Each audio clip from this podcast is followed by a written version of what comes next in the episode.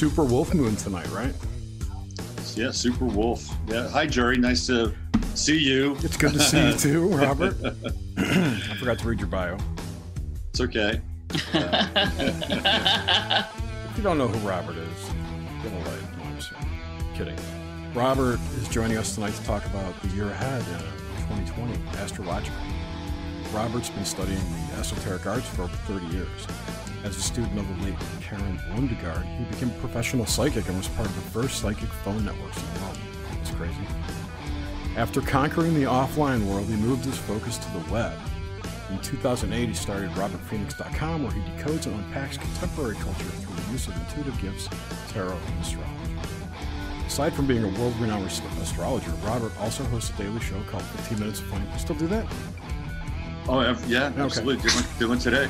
And the yeah, Friday I listened. And, And also the one with Emily, the mashup. yeah, that's a great show. Matrix Smash. Yeah, Emily and I have a lot of fun with that. And Robert provides a special blend of news, astrology, commentary, and esoteric correlations that reveal to you the true nature of your reality. It's great to have you here, Robert. It is great to have you here. Thank you. yeah, for real, literally. Literally. Yeah. Literally. And, and, and thanks for having me. Oh, no. It's our pleasure. You know, it was, it was so it was so weird because um, last time we kind of tabled this was um, I guess I was headed to Nashville, and I really really wanted to to do the Ah. show, and it was I I got to tell you, man, I had this weird feeling about not doing that show. I was I was like, you know, wow, am I ever going to do the show with, eh, with these people again? and and it wasn't like something was going to happen to you. That didn't like enter into my mind but i was i was feeling like is this going to happen? Like are they going to move on? Are they going to forget? I mean is they going to get busy? But the, this idea that i may not do the show kind of crept into my head. It was very very unusual. And and the bottom line is i'm glad i'm doing the show That's Yeah, that, that- interesting. Yeah, very interesting. And of course, I would expect that from you, Robert, because you are tuned in to the energies and all that. Uh, and, and, and I'm glad that it's that you're that this timeline's playing out. Let's put it that way, Yeah, it's a instead much, of one where much better timeline. A.K. Rick from Rick and Morty, moved to another one. C138. Yeah. So are, there, I, are they I have a I have a Get Swifty shirt on, by the way. Are they so? Wasn't there like a, a controversy with Rick and Morty around like some of the you know pedo stuff, and and didn't that come up, or and it's still being made? Is is that? I mean, because I was a huge Rick and Morty person, and then I kind of dropped off my radar for a while. Well, well, there was like a almost two year gap between seasons for one, but uh, there was some Dan Harmon noise, you know, during the whole Me Too thing. Yeah, yeah, maybe that was it. Yeah, but it was, you know, it was noise. I don't think any Mhm. actual evidence came out, like for a lot of people who were accused. Right. Um, no, clearly. I mean, there were a lot of names being batted around, and um, and there's this, you know, one big whale. They got one big whale. they did. The, Did you see him? Did you see him on the news? He's like all fucked up on a walker and shit. He looks old and decrepit. Yeah, some people think that that that might be a bit of a ploy, like like uh, somebody who just got hit by a car puts a neck brace on. I mean, so but he could, but theoretically that could also be the case as well. Be, you know, he looks like a shadow of his former uh, Absolutely. lecherous self. Uh, You know, I mean, look, I, I don't have the the Weinstein thing is weird, and there's an astrological connection there too, which we can talk about and bring astrology into this Absolutely.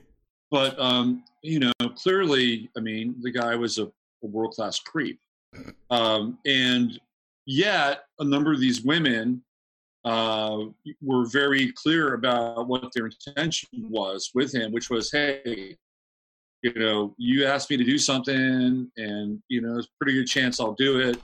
Um, and I'm really looking forward to getting in one of your movies. And I, and that discussion, you know, is really the dark underbelly of this. And I'm not blaming these women. I'm not blaming, but you know, there's a power exchange going on, and kind of a mature, you know, conversation around this would include that. But of course, we just polarize and get shrill with everything. Astrologically, uh, and I'm not making a case for wanting to see involved. Uh, astrologically, he's a 29 degree Pisces, which puts him right at the end of the zodiac. That's the last sign of the zodiac. And it feels very sacrificial, that last sign. You know, um, uh, what's his name? Uh, David Rockefeller died on the final degree of the uh, of Pisces, the 29th degree. And it also happens to be Barron Trump's birthday. So it's a very unusual zodiacal degree. It is the, it is the end of the zodiacal new year, and I have this weird theory about Harvey Weinstein and that he has to uh, he has to die in order for uh, the age of Aquarius to begin.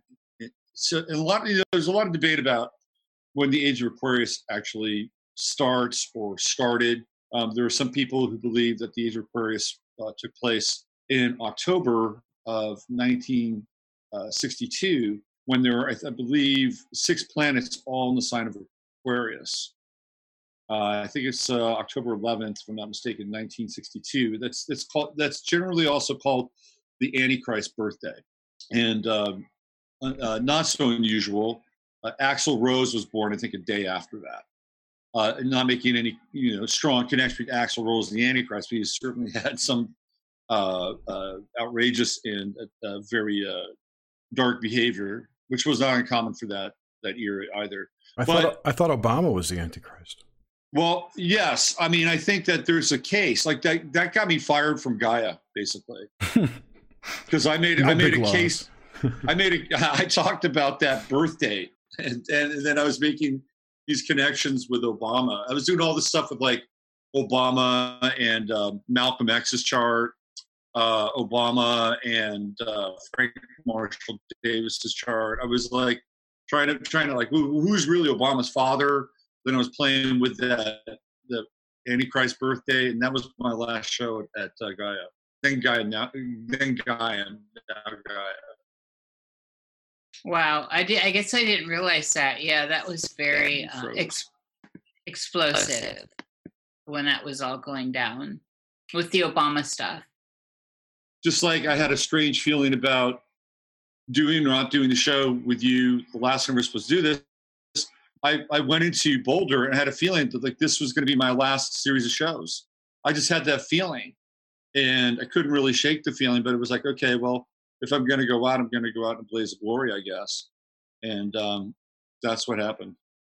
Uh, one thing that I haven't really mentioned in public is that leading up to my my trip to Chicago, which ended in a hospital, um, I kept seeing 911 everywhere.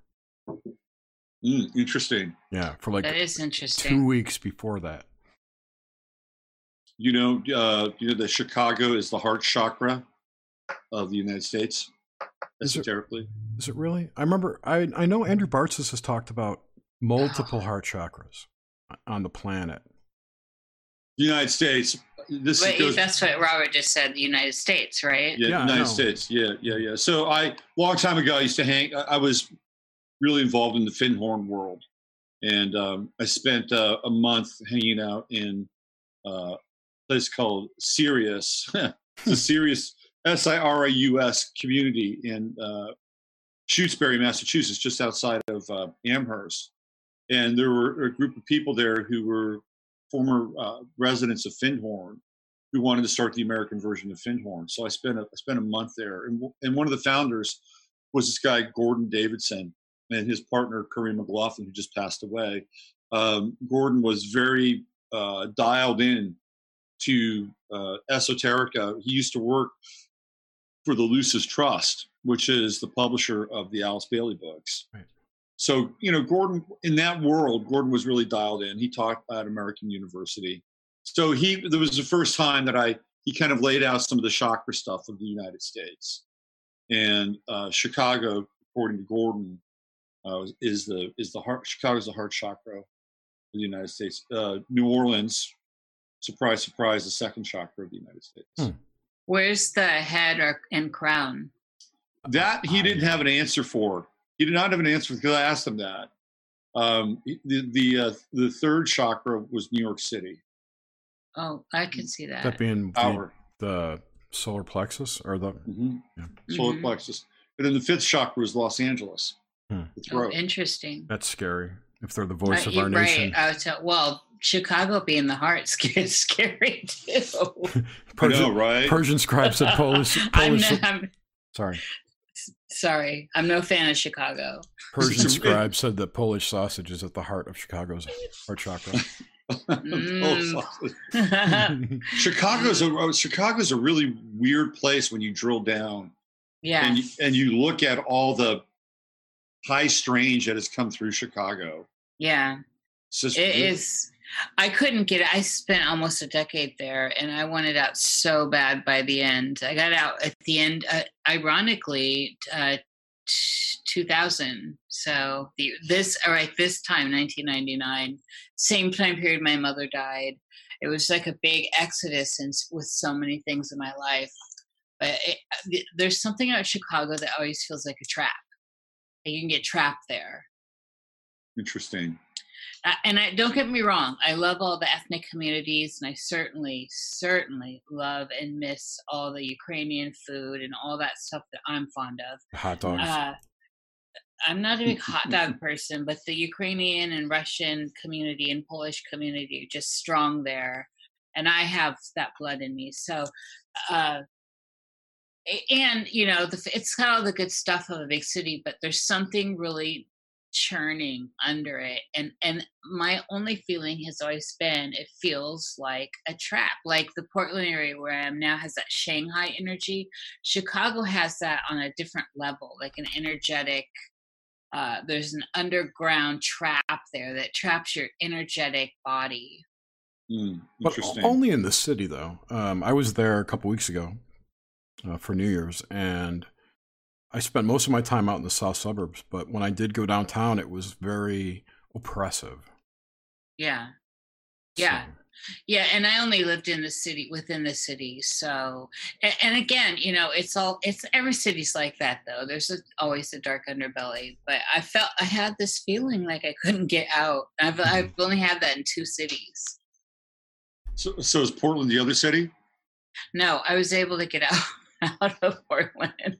Ironically, Des Moines, Iowa is the other one. Interesting. Yeah.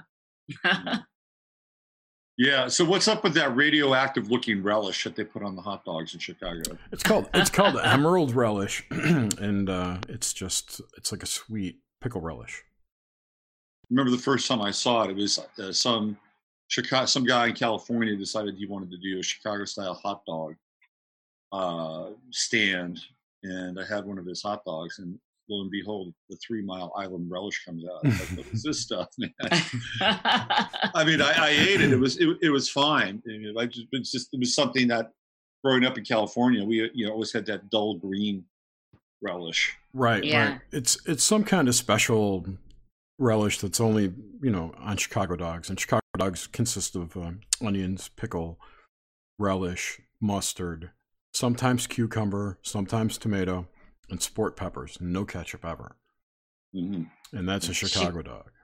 Chicago has amazing food all around. Yeah. Yeah. Ser- seriously, for, as far as a big city. Um, I- when I was like 30 Good. minutes, I drove up there on uh, December 26th or 7th. I don't remember. On 26th, rather. Yeah, it was 26th. It was Thursday. I drove up there, and when I was 30 minutes out from my parents' house, I called Lou Malnati's and ordered a pizza, which I picked up and brought to my parents' house and ate throughout the week. It was pretty funny. But that's like my favorite pizza up there is Lou Malnati's. Is, uh, is that a traditional Chicago style pizza, or is it? Yeah. Okay. It's a, um, it's not a stuffed, it's a pan pizza. Okay.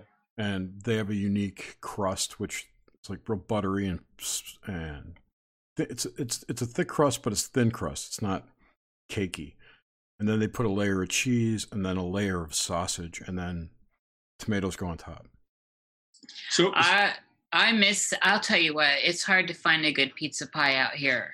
I miss Chicago pie. Yeah. It's so hard. It's so hard. It is. I encounter all right pizzas out here, but nothing has blown me away like Chicago. So Jerry, what was the first food you wanted to have? Like Pizza. Pizza. That was on your mind. It's like I got to get a pizza. Absolutely. Well, a- actually, uh, I was going to get hot dogs, but all the places were closed by the time I got there. Uh-huh. Was open till 10 or 11. Mm. But yeah, I bet you that was the best pizza you've ever had. it, it is and still is to this day my favorite pizza in Chicago. But also in light of the fact that you had returned. That's returned, right. Returned. Yeah, that, that, I never really thought about that, but yeah, now that you mention it. Things are a little more vivid. Yeah. So mm-hmm. I'm wondering, Robert, what is your gut, your your psychic intuition, as well as your honed astrological eye, feeling about all this, this 500 year alignment, like all this stuff? What's going on for you with all this? You know, I, I think in a lot of ways, um, it's almost it's almost too big to articulate and break down into mundane terminology. I think we kind of put this in buckets a little bit and try to kind of piecemeal this um, it, because we're dealing with collective energies. Uh, we're dealing with global energy or global global outcome. We're dealing with uh, in this country, of course, uh, national or, or geopolitical national energy. And we're also dealing with uh, personal energy, interpersonal energy, meaning us and the relationships in our lives. Uh, so this is a really profound time. It's a really, really profound time, and you, we're we're you know we're smack dab in the middle of uh, Capricorn season, and this alignment that you're talking about is in uh, Western Placidus, tropical Capricorn. You know, some people like to use the sidereal calendar, in which case all this reverts back to Sagittarius and has a different connotation. And I don't discount the sidereal chart, uh, but I do work with uh, Western Placidus, uh, tropical zodiacal uh, metrics. So that's what I use. If you can put the two together, they're actually kind of interesting and gives us even more of a kind of a multi-dimensional wallet. So if we want to start with Capricorn and kind of work our way down, we'll start at the top of the pyramid, which is, you know, fairly um, kind of symbolic of Capricorn. You know, what we're dealing with are these immense, very powerful superstructures, government, corporations, um, mostly government corporations, sometimes entities that uh, represent government and organizations or corporations, i.e., people that have sort of a Capricornian sort of bent to them. And there are certain characters, obviously, that that that will that play a certain role. Jared Kushner, being a Capricorn, would be one of them. Uh, very much behind the scenes for now, but they're going to roll Jared Kushner out uh, when the time is right, and they're going to he'll play a much larger role uh, moving forward. And I'm not a big Jared Kushner fan, but this is kind of kind of where we're going. And I think this period in this cycle that we're in will be kind of a baptism for Jared Kushner.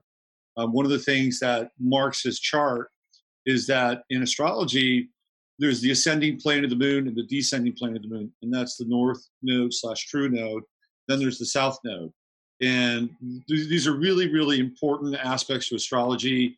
Um, they, they, the, the nodal uh, the, the nodal relationship to astrology really blew up when Stephen Forrest, an evolutionary astrologer, really began to work with the nodes. And independent of Stephen, I really, you know, because I, I a lot of the stuff that I did, I just, you know, self-taught, kind of a very savant-like fashion, and so I really jumped into the nodes on my own accord. And then I figured out that this is a big part of this evolutionary astrology school. So, it, with that said, the true node is really where you want to put your focus and your emphasis in this lifetime. Like, if you want to streamline your life and you want less drag on your life, you want you want to go to the north node, wherever that is in your chart, north node slash true node. What you don't want to do is you don't want to hang out on your south node. So the north node represents some opportunity for you to, you know, get your get your feet on the ground and really grow here. That said, Jared Kushner's North Node uh, slash True Node is in the sign of Leo, and it's conjunct Donald Trump's Pluto, right in Donald Trump's 12th house. So essentially, what Jared Kushner is doing is that he, I wouldn't call him a succubi or succubus, but there's something there where he is feeding off of this Plutonian kind of force that is generated in Trump's 12th house. Also, that Pluto in Trump's 12th house represents some heavy shit. Like people that have Pluto in the 12th house natally, uh, I, would be very hard pressed to find many people who don't who have Pluto in the 12th house who have not had some very intense uh, uh, experiences in their background. Uh, anything from uh, really deep and dark abuse, uh, physically, psychologically. Uh, some people have Pluto in the 12th house, um, have come within inches of their lives. Uh, some of them have actually had near death experiences. You know, most of the time it represents this very uh, hidden or occulted pain uh, that that is that is in the individual's chart. Ironically, uh, through my peregrinations in astrology and looking at various celebrities that have Pluto uh, in the 12th house, there are quite a few. And they're very, very prominent and very powerful people, at least in the public eye. Like Muhammad Ali uh, has Pluto in the 12th house. And um, Katy Perry has Pluto in the 12th house. There's a kind of this driven quality that Pluto generates because Pluto is a planet also very much connected to obsession and possession. So if Jared Kushner's true node, like his purpose is connected to Trump's Pluto right now, there's there's a lot going on behind the scenes in their relationship, but also sort of behind the astrological scenes. And my feeling is is this is where Jared Kushner is generating power right? It's like it's like Trump has become this generator for him, and he's growing uh, behind the scenes with his true node conjunction on Pluto. So I don't. I just went off on this Jared Kushner tangent because he's a Capricorn. But what we're dealing with, uh, sort of on the global level, is this massive kind of overreach with governments. That's where the Capricorn stuff comes into play. We have Jupiter in Capricorn, we have Saturn in Capricorn. We have Pluto in Capricorn. South Node in Capricorn. I believe Mercury's in Capricorn now. It's like it's like it's a, it's it's like the gang's all here. And what's really interesting about all this is that the South Node is the is the vulnerable part. Like that's the other part of this equation. And as we're seeing, you know, this this um, kabuki theater in the Middle East and the kabuki theater of uh, the uh, the impeachment and all, it becomes less real. You know, it's becoming less real, and people are starting to kind of see like what's you know what's really going on here. You know, it's like how much of this is um, choreographed, staged. Like, I think everything that's gone on post Soleimani has been choreographed or staged on some level. Like nobody's getting hurt. Go- these missiles are getting fired off into vacant parts of uh, Iraq, and and the idea ultimately, this is what I was talking about today, is to get people, you know, really really stirred up, mm-hmm. and get people to start pumping out their their their biopsychic energy, uh, because this is what the matrix is created on. Uh, it's this biopsychic field that we're all tapped into, and we're the batteries for this thing. And what's happening, though, this is my experience, is that we've we've gone through sort of this um, Capricornian fatigue over the last two years because Saturn's been in Capricorn for two and a half years, and the South Node has been there for a little over year, about 14 months now, almost 15 months. So we're in fatigue phase, and so when this Sturm and Drang gets you know stirred up, some people just don't want to give a shit because you know it's like how much more can we take? But other people who are kind of you know in the game and, and trying to decode reality, they're starting to see that, you know, sort of the the, the seams in it all. And and this is a really interesting time because on the other side of that, it's there's a I think a very unique opportunity now for people to experience some form of integration And I mean, let's look at you know the role that the planets play. You know, the sun represents the self. I'm, I'm gonna I'm gonna take it even out of the sign. The sun represents the self.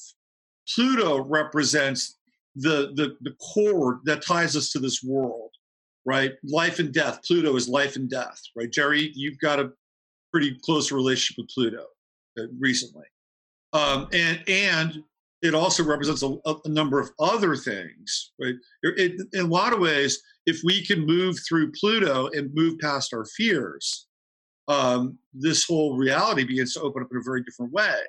So Saturn represents authority, domination, and control. It represents the structures that we live in. And then we have Jupiter, which rep- represents opportunity and expansion. The South Node is a word of warning.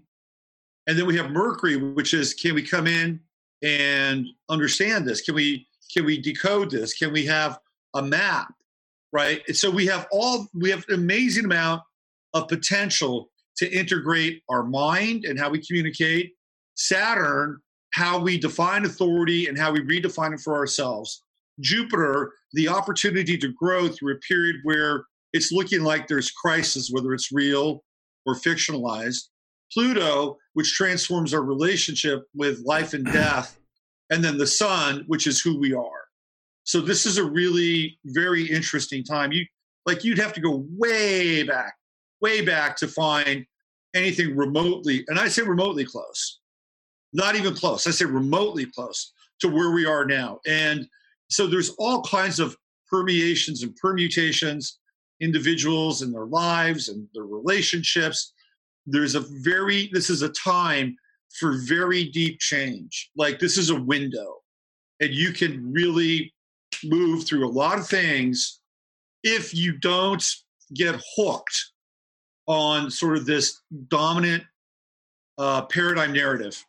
You can look at it you can see it and you and you can you know sort of play with it like clay or whatever but this is my this is my uh you know my two cents. This is what i would hope that people can can can work with versus feeling like everything is sort of collapsing around. And that might happen too by the way. Like there's the potential for this collapse. But if, but if it does hey you know say la vie. Put your sunglasses on right right? right, right. And, absolutely and, and, crack a beer yeah you know yep fyi my pluto's in retrograde from my, it is, my re- birth chart yeah Oh, it is retrograde. So you came you came back from Pluto land. Yes. They kicked you out. They kicked me out. we are not ready for you yet. um, I forgot I was going to say now. Damn it. Um, what house is your Pluto in, Jerry? I don't know how to tell that from this chart. If you could screen share your chart, that'd be really interesting, Jerry. I'd sure. love to have a look at that. Sure, hold on. Mine's fourth house. You have a fourth house Pluto? Yeah. Wow. 12th, 12th house sun. So it's got that relationship. No wonder on. we never see your picture, never see your face. but in person, in person, I'm 100%, you know, let's hook up and hang out and rock. Mm-hmm. and not Pluto. hook up and not hook up in the Tinder way, you know. Like is, is, your home is your home a Gothic shrine and the shutters uh, always pulled? you know this is why i loved you last time. You're like oh you got that program. Yes but i don't uh, because i have the rebel gene and all that i i don't like the title goth and i never did even though because of my age i'm back there right, right. back in the beginning of this move that movement. Yeah. And certainly you can see it in my videos my music videos and all my art going way back i was wa- i was watching this documentary on the dam the other night I, I love them. Yes. the, you know that that damned record. I'm gonna do it. I'm gonna do. I'm gonna do. I'm gonna do a chart on uh, on Smash It Up. That's the first punk rock single. Has an actual date, right? It's October yeah. October 16th, 1977. Seven? Yeah. 1977. That's officially when punk rock begins. Yeah, uh, 77 was a gigantic year. And it, it's so funny. You can't pull the whole goth movement is so tied into the punk. Uh, the outsiders all kind of happened right there at the late 70s, anyway, with musically. So you yeah. start seeing uh, influences that Yeah. were coming out of the late '60s. You know, the 1st Mhm. time I ever heard of The Damned was on a TV show called The Young Ones. Oh, yeah, I remember the that. young ones. Yeah. yeah, the British show. Boris Johnson looks like he could have been like an extra on the cast of the Young Ones. I can't find my chart now. Damn it. yeah, and, and you don't. Jerry doesn't know his exact time of birth. You've got What it day, within. what, what, what day were you born, Jerry? Uh, February 20th, 1965. Okay, I'm, I'm just kind of. You don't mind if I just kind of No, here, I'll just put it in chat. I, I uh, do my my astrological curiosity here. Let me do this. I'm just going to look up a little chart for you. Let's see. Let's do that. Okay. Were you born in Atlanta or Uh, Chicago? Glen Cove, New York. Glen Cove, New York. All right. Let's do. Let's put you here. I don't know where the hell my chart's at. We'll find you. I've got everyone else's birth chart, just not my own. It's crazy. we will know you, Jerry. Ah, know me. You shall know a man by the, by the town of his birth. yeah. 65, Yes. right? Yep. In Glen Cove, New York. I'm just gonna I'm gonna do a uh, I'm gonna do just a, like a sunrise chart for you. So in I astrology, I thought Jerry had it down to like a two-hour period or something. One hour. Is that tr- yeah. oh, one hour. Mhm. Oh, what- so what- that's pretty oh. precise. What, what's what's that hour? Uh, between seven and eight, or I forget what it was. I just In the mor- in the morning. PM. I use seven PM. fifteen PM. Well, let's let's that's what you use. Let's put it out there. Some people are very paranoid about their charts being out. I don't care. No, I don't care. All right, let me do this. Natal charts. How dare you. I did a Greta Did- Thunberg I was going to ask. Did, yeah. Did you ever do a Greta Thunberg uh, chart? Did you ever do any work on her? Oh yeah, I've, I've done a lot of stuff with her chart. Yeah. Absolutely, yeah. Mhm. It's got a really trippy chart. Uh, she's going through a lot right now because of this, uh, this alignment. Yeah. Yeah, this, this alignment. Oh, that, I remember So- what I was going to say before. Before you Mhm. continue, um, go ahead because it's going to be a bigger discussion. Um, wow. So Yeah, have a interesting. crazy chart. Yeah. Well, okay. So there's your Pluto retrograde conjunct Uranus, and 1965 is a really interesting year um, because there's also a Saturn Chiron opposition going on. And Emily and I were talking about this, and um, uh, Jimmy Dore is uh, Mhm. born in uh, 65. We looked at his chart. Anyway, you, you my friend, um, went through the Neptune Pluto opposition. That is a no bullshit opposition. Um, it happens to everybody between like 40, 42 and 45, right around there. hmm And um, Neptune in this chart transiting your uh, sixth house, which represents purpose, service, dharma, and the H word, health. Mm. And then you have Pluto 15 degrees retrograde in the 12th house, which is taking you out of the world. And what happens with the Neptune Pluto opposition, everybody goes through this, is that when we hit our early 50s, like we've lived most of our life in a lot of ways. Like, you know, some people get another 25, 30 years max. And so the, the, the logos begins to reorient us towards not being in this world. So what happens during this period and phase is that things get taken away from you. Right? It's like you're attached. Remember I was saying that Pluto is this is Yep. this cord that hooks us to the earth, Yep. right? Neptune comes along and basically um, dissolves the cord. Hmm. So depending upon where Pluto is in your chart, um, you can expect certain things to go away. So for you, Pluto, 12th house also rules hospitals, my friend. So you're right on time with your Neptune Pluto opposition. Now, I would say that because of you have this conjunction with Uranus in your chart, which is unusual, like that Pluto Uranus conjunction takes place between 1963 and right around 1970, 71, 62 to 71. It's a very unusual conjunction. And, and that's the, my, my 12th house, right? Yeah, they're both there. And the Uranus piece is like a turbocharged engine. So I'm now that I look at your chart, I'm not surprised that you've recovered so quickly um, and are, are back on the case. Now, the other thing that happens during this time, which is again part of the beauty, the intelligence, of the wisdom, of the logos, is that Neptune during the same period winds up trining Neptune, your natal Neptune. So there's this this kind of cosmic operation where something is being taken away and then another thing is being like given and shown to you and the thing that's being given and shown to you represents a movement towards flow and ease and grace so we have this opportunity during this phase in the early 50s where we can consciously let go.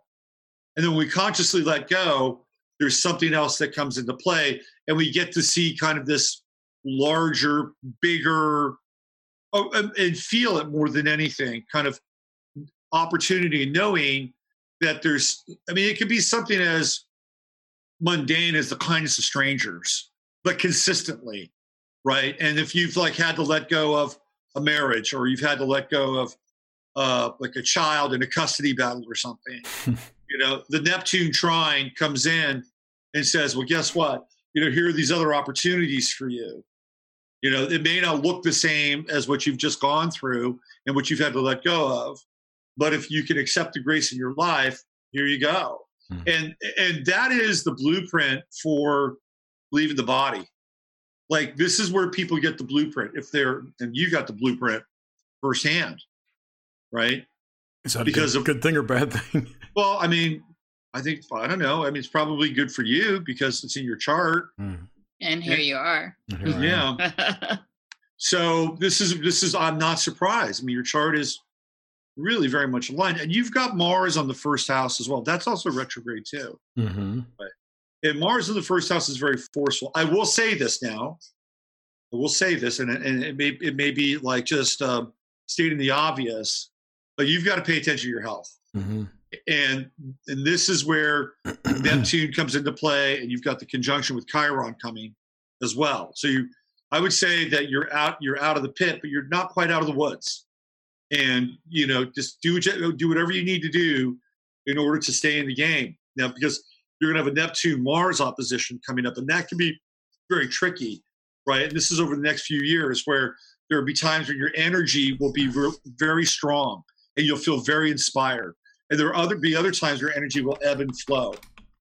So this, you know, you want to you want to you. The thing with this is you want to stay in the game, and then you want to find your cycles, right? You want to find your cycles where you're going to be um, more energized and, and and flow with your work. And other times, just relax and kind of let things sort of accumulate and and and you let the water level rise. Yep. And you and you've also got you also have a very kind of unique opportunity coming in relationship with with Neptune coming into your seventh house, and it's uh, sometimes Neptune in the seventh house can be a real blessing, and you can you can literally wrap your arms around your quote unquote soulmate, that sort of a thing, and sometimes Neptune in the seventh house can be very shadowy, and and if you haven't done your work, you wind up taking on projects and relationships which aren't always good.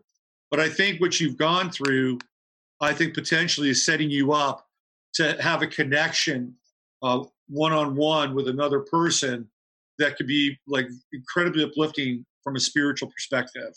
You're not that far away from that. I think you have something that you can resolve. Like your Chiron is at 17 degrees, and one of the rules around Chiron uh, is that the degree of Chiron represents the chirotic crisis in one's life, which means that that's kind of when we fall off the turnip wagon, or that's when we experience kind of a fall from grace. And I've I've kind of tweaked it a little bit. It's usually either the degree of Chiron that that represents that year, or the year before, the year after. So because Chiron sort of goes through retrograde periods and moves fairly slow. So I would say for you, it would be between the age of 16 and 18. And so, whatever you experience during that time, you've already gone through your Chiron return, Mhm. which happens at 50. Neptune comes in, and you have to re examine your relationship or your habituation because Pisces gets into the realm of habituation. So, whatever habituation you picked up between 15 or 16 and 18, Neptune bring, comes around and it kind of raises the water to a high level. And then you have to say, okay, well, what do I want to do with this?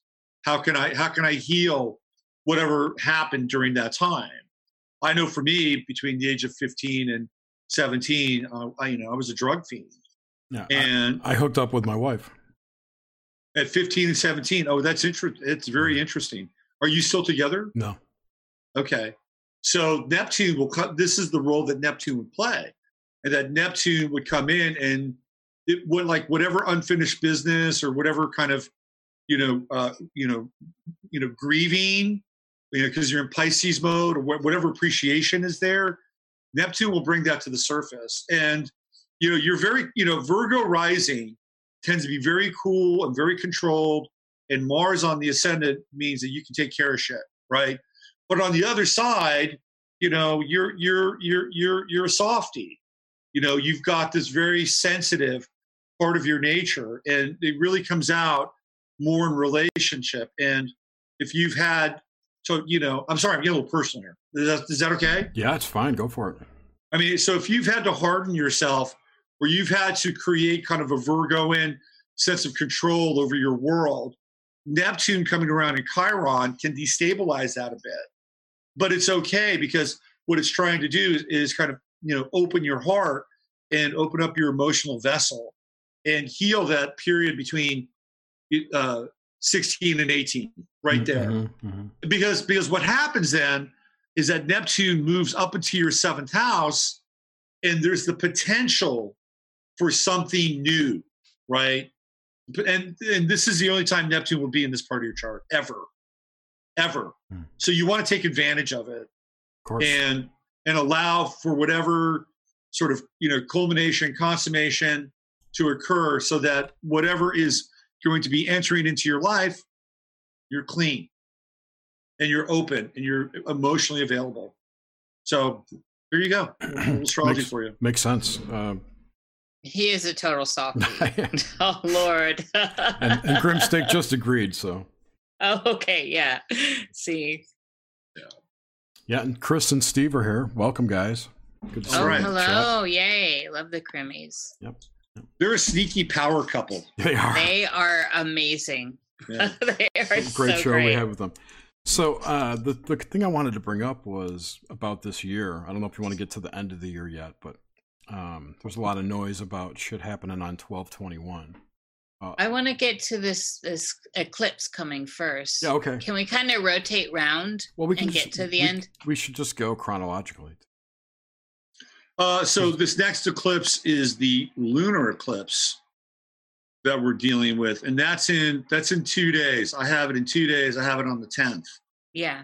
and let me let me pull it up. I just had it up, and then I moved Jerry to the top of the list. It's a juicy one. Um, so, Everything this year is juicy though. oh my God, man, this I is gonna, it's gonna be a freaking wild year. Let me tell you. oh, plus Uranus and Taurus. Oh my God. It has we're Oh, in the, wait till the node. Sh- wait until the node. Wait till the node shift, and they they go to Gemini, Sag- Sagittarius. We can talk about that. Gemini's my ascendant. Well, you're so. I I think we're gonna start to see more of your face. Yeah. Oh yeah. Yeah, yeah, yeah. I'm Yeah. emerging more. mhm. I've been doing more public stuff, like around people. So anyway, this eclipse. Yeah, so this eclipse, uh, the so we're- we're dealing there. This is this eclipse is also part of this uh, wolf moon, which is a penumbral eclipse, right? So we're dealing with the and there are four penumbral eclipses this year, and this is the first of the four, which is they're it's kind of interesting. Um, so we're dealing with the moon in Cancer, and it's and it's kind of like when you look at the chart it's a it's a funnel chart so, and, basically what we have is we have a bowl between Mars and Uranus, and then everything else between. And everything is funneling into the sign of Cancer on the full moon. So there, you know, there's uh, the potential for intensity and immensity of feeling during this eclipse. I'm, I, you know, it, I'm a little, I'm a little, I'm, I'm not. How do I say this?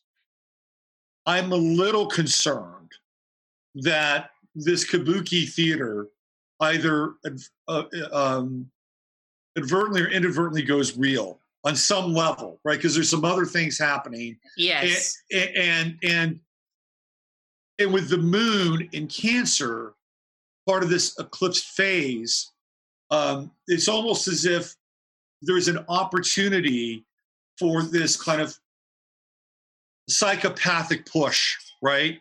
Because the idea with the moon is that when the moon is full and luminous, like we get it in its effulgence. And in Cancer, it represents things like family and home and tradition and uh, nurturing and growing and building and bonding and all and, you know mending and all that good Cancer. It's, it's the feminine. It's the it's the you know it's the mother. It's it's a uh, you know Cancer moon is wonderful. But when it's eclipsed like that, the, the potential for that moon is also eclipsed right? So if we're living in a, a psychopathic or sociopathic domain, and, and we face it, we kind of are, uh, then when this moon is eclipsed, that means all the other energies on the other side it, theoretically are free to are they're free to reign, right? Free to roam. So there's permission here in some level, but because the the the the atmosphere um, or the the the celestial um, uh, scrim is devoid of emotion, right?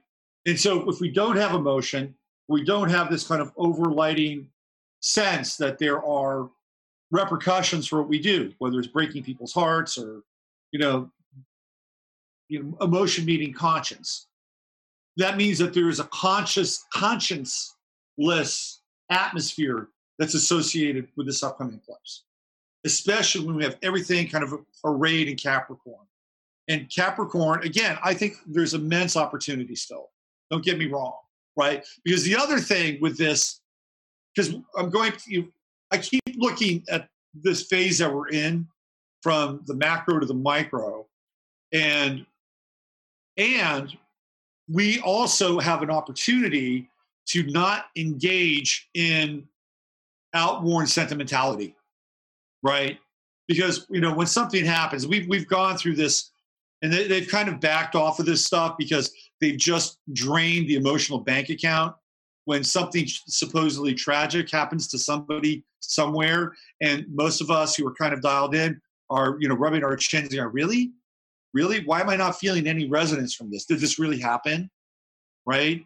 So we've already been through this exercise over the last you know 10 years let's just cap it at 10 years and i feel like we're in this other phase now where there's this potential for us to in some ways divorce ourselves from the worst kind of sentimentality and the way that we go about feeling in sort of a programmed way.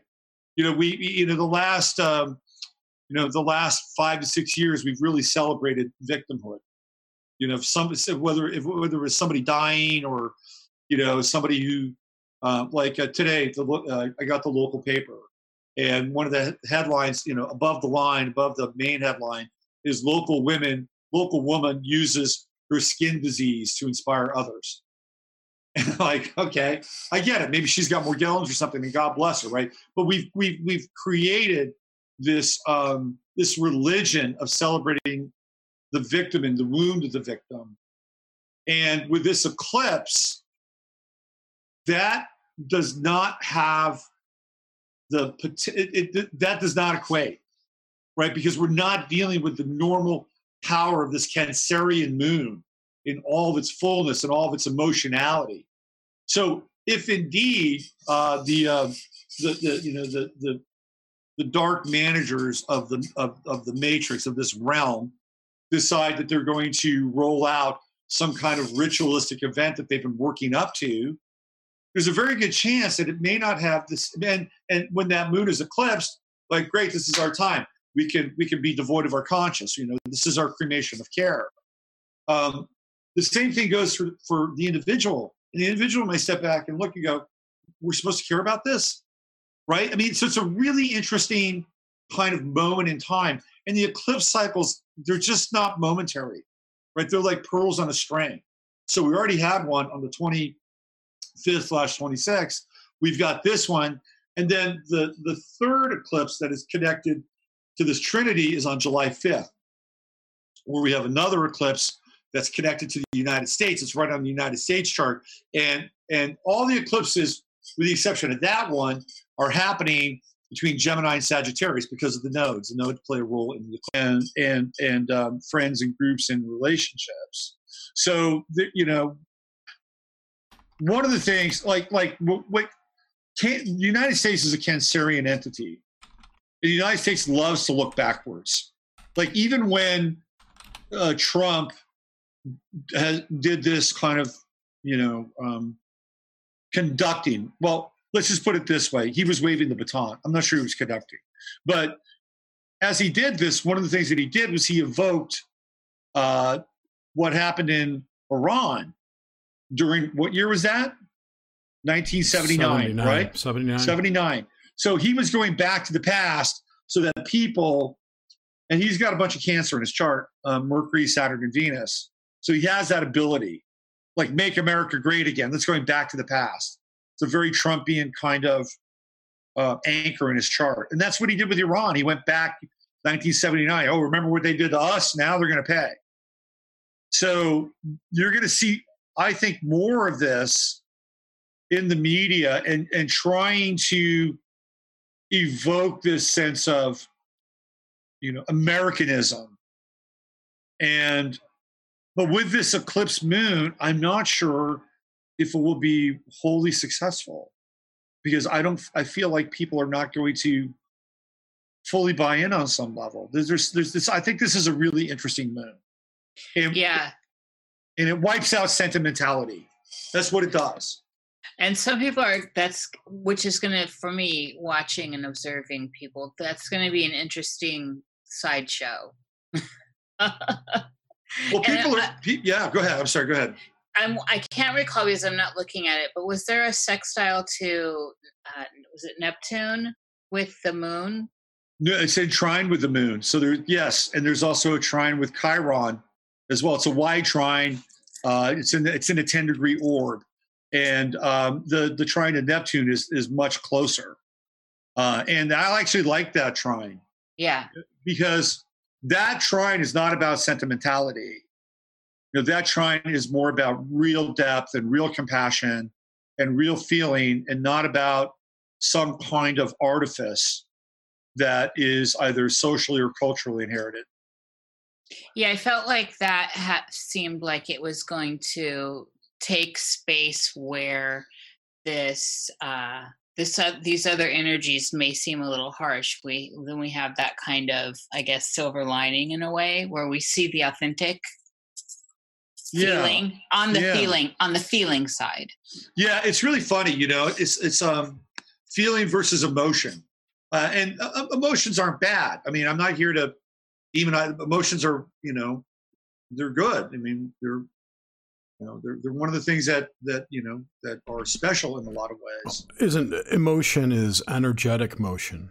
Yeah it, yeah absolutely it's, it's the motion of your energy so. When we see somebody who uh, performs an, an amazing dance or performs some amazing music, right? They're imbued with emotion, you know, in, in its in its in a, in a, in a context yeah. that that elevates what they're doing. And then there's emotion that is a different kind of emotion. There's there's over emotion and there's emotional drama and and I feel like that's a lot about this eclipse too as well. You know, like if we have these emotional attachments to our past. Like this is the thing that brought me a great deal of pain. And man, I've been holding on to this thing for a really long time. Like this is a time where you can drop that. And there's an upgrade if you're willing to drop it. The sentimentality.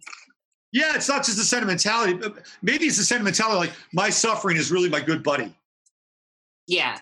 And I've carried my suffering around for a very long time and it's really served me. It's got me sympathy. It anchors me to another time with other people, which may or may not have been good, depending upon how you you know spin it, you know, moving forward.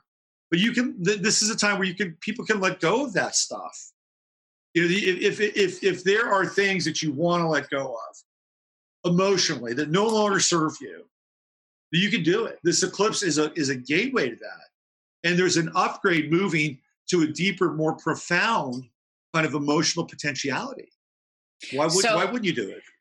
So, Robert, a lot of times I find I hear questions a lot. So, these energies are there, and you're able, if you can ride the energy, energy, you can you can get somewhere. But you, so the question is, with some of this stuff, is uh, you know how Saturn will take if you don't give and uh, is this a, a, a case where the energy is going to take if you don't give, uh, if you don't ride with it? Will it take you, or is this a, a period when you actually engage with it? I think I think that's a really good question, and and I, and I, and I think your question can be broken down into two parts. So if you don't ride with it, I feel like the energy could be very oppressive and you'll be dealing with the intensity of gravity and the gravity of you know the world around you or the gravity of your past or whatever it, it becomes harder right it just presses down more so what you want to do is you, you want to be able to let go and give it away because there's a great there's a great deal of opportunity with pluto and saturn throw Ceres into the mix, right? 21 degrees. Yeah. Mercury, Mercury, the sun, Jupiter lagging behind. This is a time for integration. I mean, we all talk about like us versus them. You know, the powers that be versus us. You know, the elites, the Illuminati, whatever, what, you know, whatever, whatever that nomenclature is. And to a large extent, those discussions are valid and real. But this is a time where it's like, who are you? What do you want to bring in? you you count, you matter. And they may look like the forces of Sauron, but if you can integrate what's happening now in a conscious way, well, this is a really powerful time. This is, I feel like we're in a phase where our spiritual maturity is being really, really called out for all of us. Like we got to grow up. Yeah. Almost I, tested. Yes. Almost tested. Like we're being the tested. rubber's meeting the road for sure. Yeah, yeah. You know, and I this has been a theme I've been talking about for a while, and some people uh, resonate with it. And um, you know, we went through a ten year cycle. You know, and and and and I think for a lot of people there are these uh, seminal events. Like for a lot of people, is 9/11, and 9/11 was the alarm clock for a lot of people. And like, what's going on here? I, I, I, what, I need to figure this thing out. And so you had these people that were kind of kind of opening on the edge, and 9/11 just puts them over the edge, and they're like, "Shit, man, I've got I got to go deeper," and they get red pill with 9/11. Uh, for other people, um, it was actually Obama running for president, and he was a big wake up call for a lot. Of, who is he? Where does he come from? And then you go down the, the Obama rabbit hole, and then there's all these other. Oh, you go from Obama, you go to Clinton, and it's just you know the the the the tens were a time of awakening you know, it's, it's a new phase, right? Ten is like it's like new, like this new cycle. Yeah, yeah. And we're now we're we're in we're not we're not in that phase anymore, and um, and we always have new levels to awaken to. But that said, we've we've come crest. We've we've gone. We've we've we've you know went over the event horizon with the, with the awakening side of our story and for me, the the social event that really typified that was um, the uh, the the ritual death of Alex Jones. And when I saw what was going on with Alex, um, and going through his, you know, whatever that thing was he went through, he was he was this icon that was kind of there at the beginning, you know, of the truth movement, which for him was this this whole crazy like 1999 broadcast Y2K, nuts stuff, and that's where he kind of in some ways got on the map. That's where he that's where it all ends, right? When Alex Jones gets dismembered, you, that's when the quote unquote truth movement is over. Whether or not you think of him as being a messenger of truth, symbolically, it's over. And that's when deplatforming starts to begin. And, but that's not a bad thing, right? It doesn't mean that that's the end of everything. There's another phase. And it's like, what do we do with everything that we've learned? What do we do with all this arcane knowledge? What do we do with all this awareness? And that's what this time is about. It's a codification of that. What do we, okay, so moving from this eclipse deeper into 2020, and of course we're under those energies for you know solid six months until we hit the next one, which you you've given us a clue on when we get to uh, July 5th.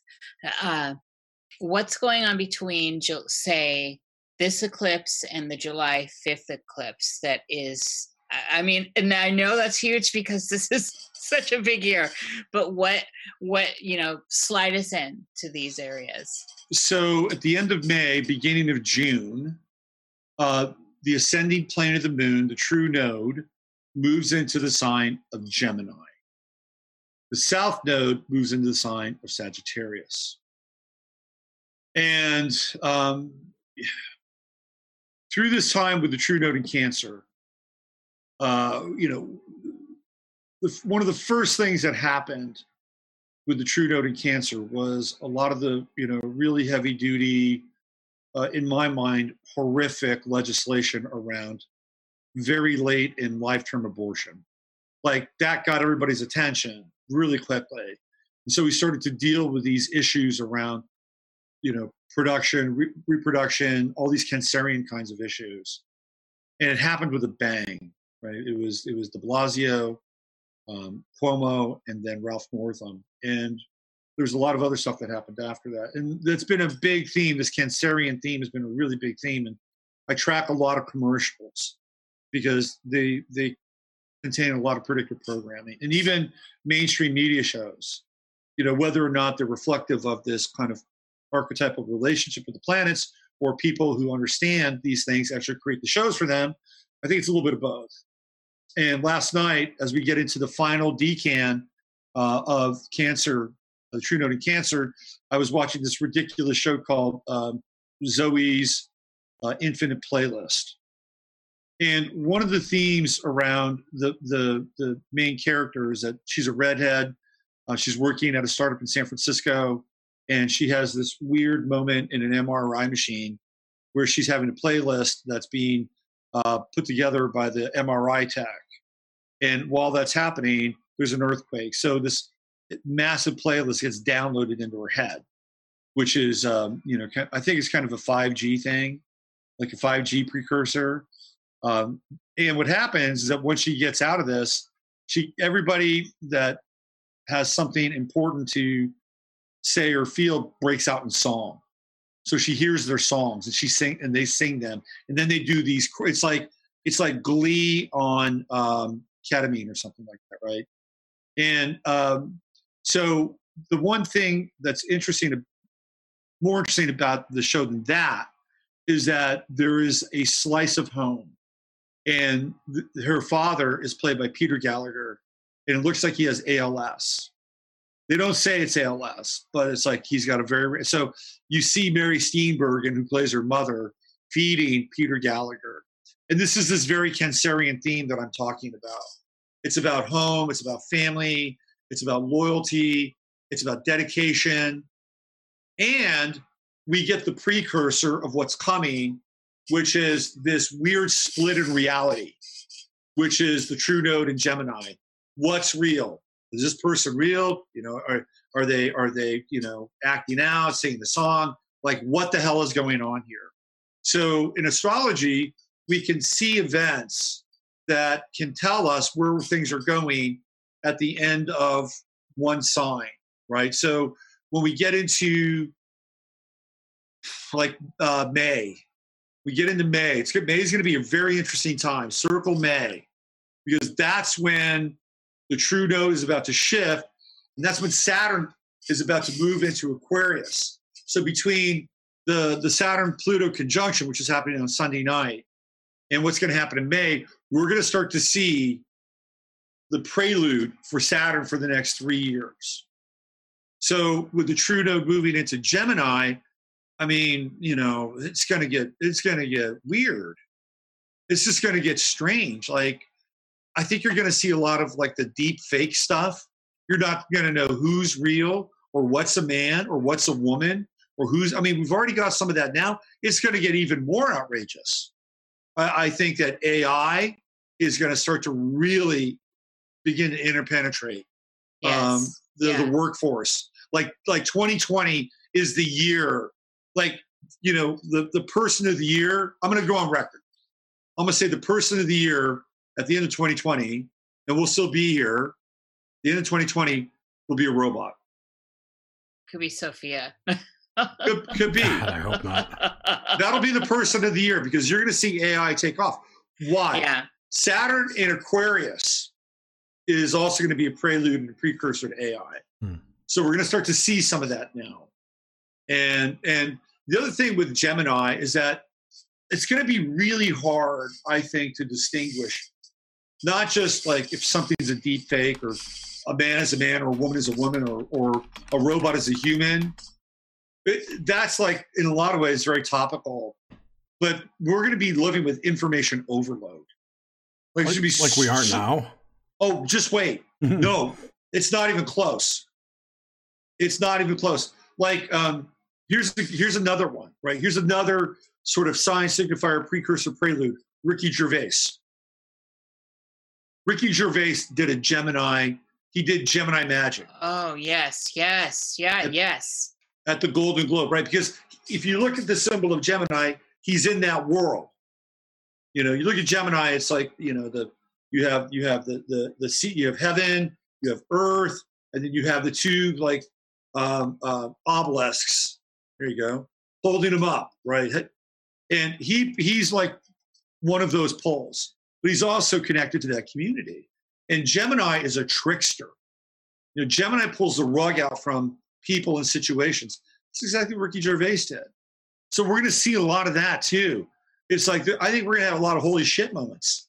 Do we know if he's is he uh, in the Royal Order of Jesters? Is he a Mason? Um, he might be. I, Because I he think. strikes me as a jester. I well, certainly he's a jester. I mean, that's right, his. but yeah. but you know, ordained in in, Right. in that arc. you know, I haven't I haven't looked that deeply, but let's at the, sound at the risk of sounding, you know, tinfoil hatty, which I have not had a problem doing throughout most of my life. Nor Uh, I. and so, so in order to get to these positions, you, you, you've either got to be like crazy, crazy talented, and somebody says I can make a lot of money off that person, or you've got to be crazy, crazy connected. And the crazy connected part is the the, the societies and the orders that Yeah. prom- that promote their ranks from within. Yeah. Yep. Um, so, but we're going to see more of that. We're going to see more of the rug getting you know, this trickster energy, and I, you know, I kind of like it actually. I think it's, I think I it's love interesting. it. With Yeah. my Yeah. Gemini rising, I love I love seeing it. It's uh interesting and uh It's it's fun to watch. Yeah, well it's it's like rabbit hole heaven, you know, what's what? It's through the looking glass, literally. So I found a link on Reddit that says Ricky Gervais and Stephen Fry are both fellow Freemasons. I don't know if it's true though. Yeah, I would, he I would be surprised. it seems to me I haven't observed him that much to see his general, you know, like the signs and symbols, but the what he does, his occupation, and the way in which he is able to conduct it that seems all right to a lot of other people. He can go up and roast some major people and they can har har at it. Seems very internal to me. Right, like like they know, and uh, and he has permission. He's been granted permission to do it. Right. Absolutely. And Yeah. that that was what was so telling because he really laid it out. Well, the other thing that's really telling too is that that monologue obviously was written and teleprompted, and um, you know, the the foreign press people, uh, the Hollywood foreign press people, they had to look at that script, they had to okay that script, and they had Yes. to chore- choreograph that script because when he talked about Neverland, that camera was right on Steven Spielberg. Yeah. You know, so Super pedo. so this this gets back to another theme that Gemini um, is also, I think, very indicative of. So when you look at Gemini, you look at uh, uh, Jachin and Boaz, right? The the twin the twin columns the of mystery. Yeah. right? I'm the high priestess and all that. Yeah. Yeah. So so the the one of the stories about um, Boaz and Jachin was that there were these massive columns that were um, that could float, and in in the columns was the um, the the the secrets, the magic, the blueprints, everything that Atlantis wanted to preserve for the future were in those columns and that eventually they they washed up. This is you know a narrative, right? One of the narratives that it washed up in um, North Africa, and that's when there's this kind of explosive, propulsive period that takes place, and that that they contain the twin pillars of mystery and wisdom.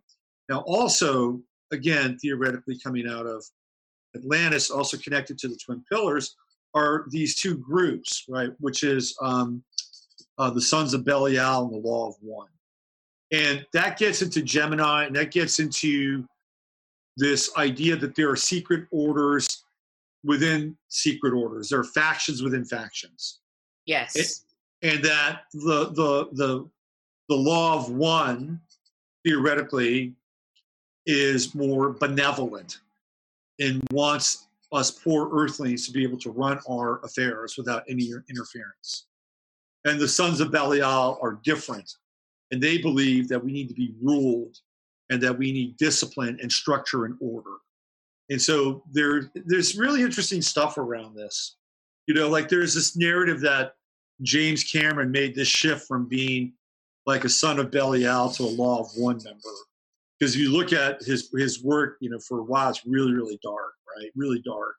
Then he makes the shift with Titanic, and there's this um, story about him studying the Scottish rites while they're actually filming um, that movie, and that it shifts his per- perspective.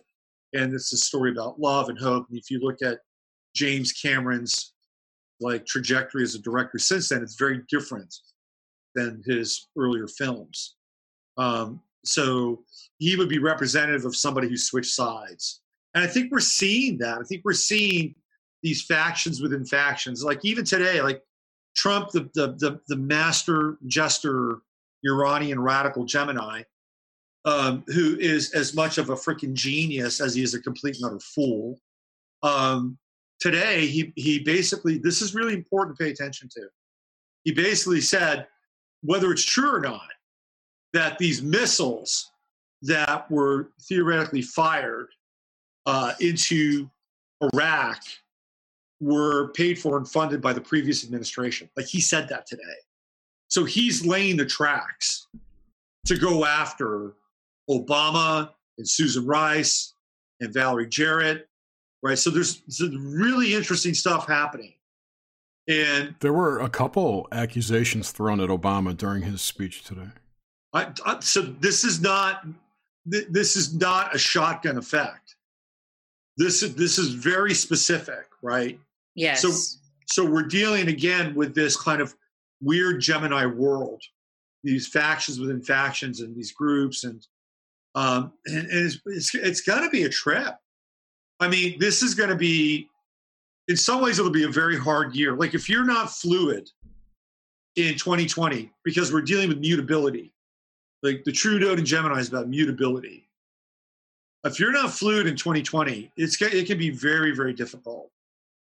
If you if you're not mentally fluid, if you're not flexible and fluid with your body, um, it can be you know very challenging because on the other side is the South Node in Sagittarius, which can be very very dogmatic. So what people what you're going to see people do is that people that can't navigate and adapt to this information overload and what's real and you know um, you know is ricky gervais on our side or not or whatever right?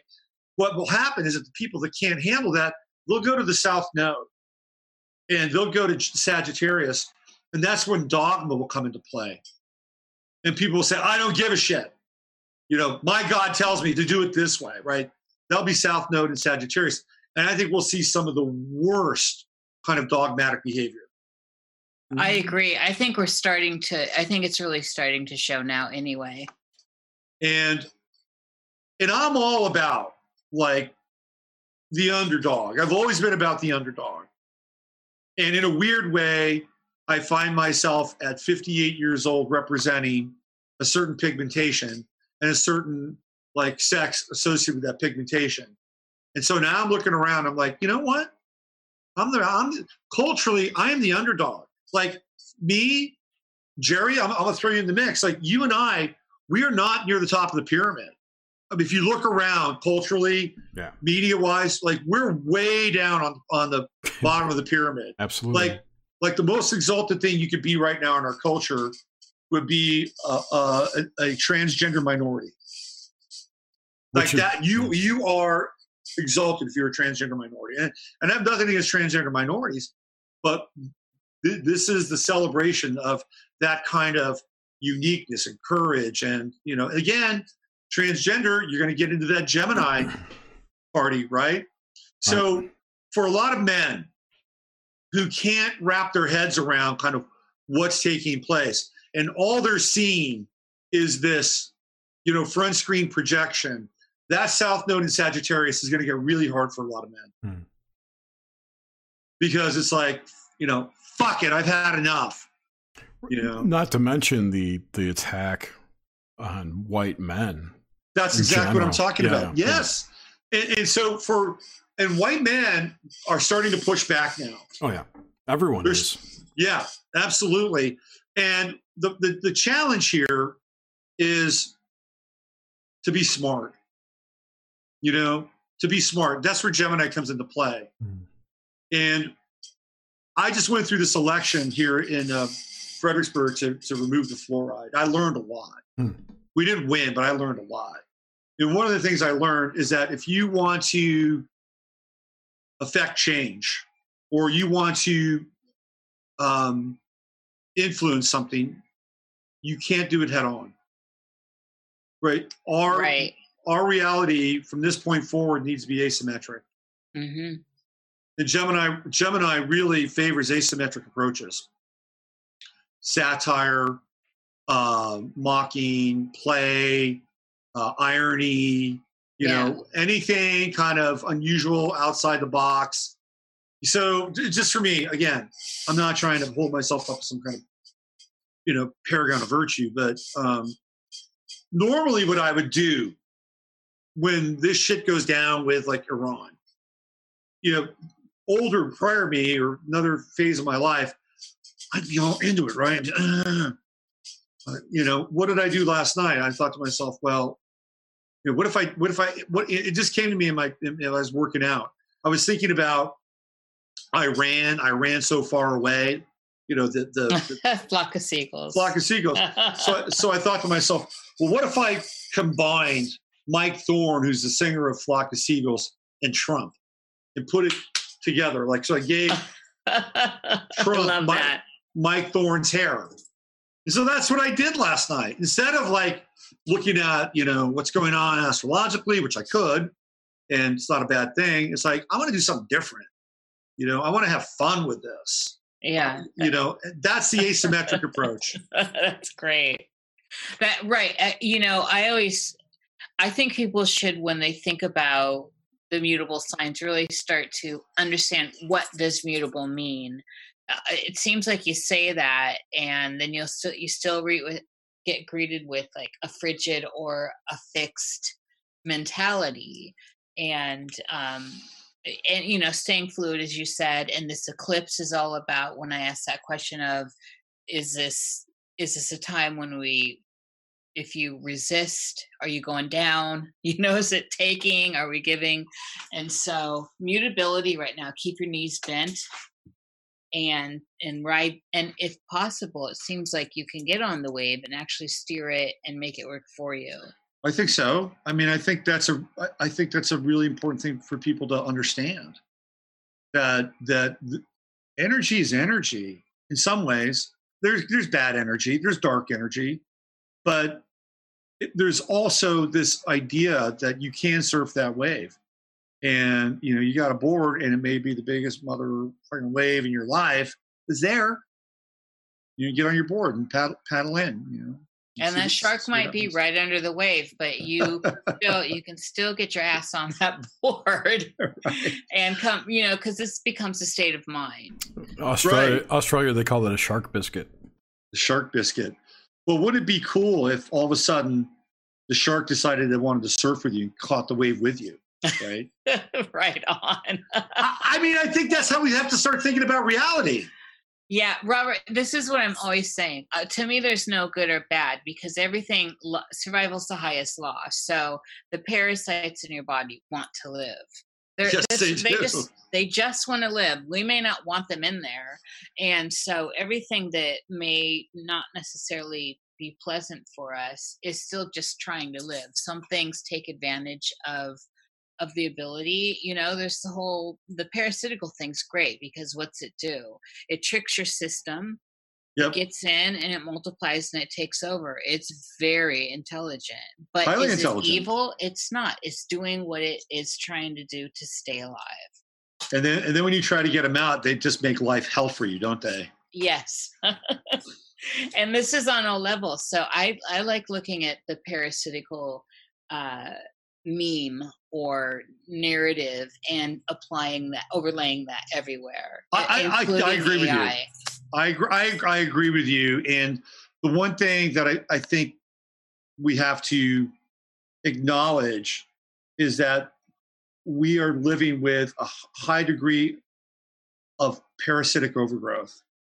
Yes. Oh, it's it's really and this is a big this I think becomes one of the big things for me looking at this year and the ramp up in these last few years. I I truly believe this is an invasion and I think we're in not in the beginning, we're in it, baby.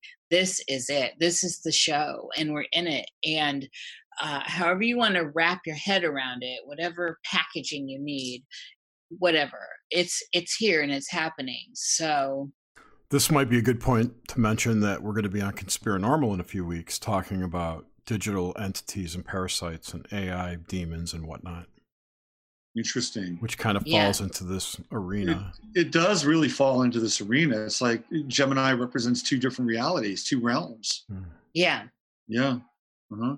Yeah. Yeah. Mutability means all about being adaptable and being able to change. And, um, you know, the plus side of mutability is that I had, I had a, I'm sorry, I had a mutable moment today. that's so, hilarious so, so you want to, do you want to hear about my mutable moment? yes All right. Absolutely. So, so I went, I went to renew my tags on my, on my truck and they were late. Like they ran out in October and I, I got them done about, about uh, two weeks ago. I was, I was driving around and I had the paperwork and just hadn't done it. So I go downtown to uh, you know county clerk and um, and whatever the state whatever, and I, and I give her my paperwork, and she said, "Has the truck been driven or has the truck been driven since uh, the tags expired?" And I thought to myself, "What am I going to answer here?" right? And I said, "Well, what if I said no?"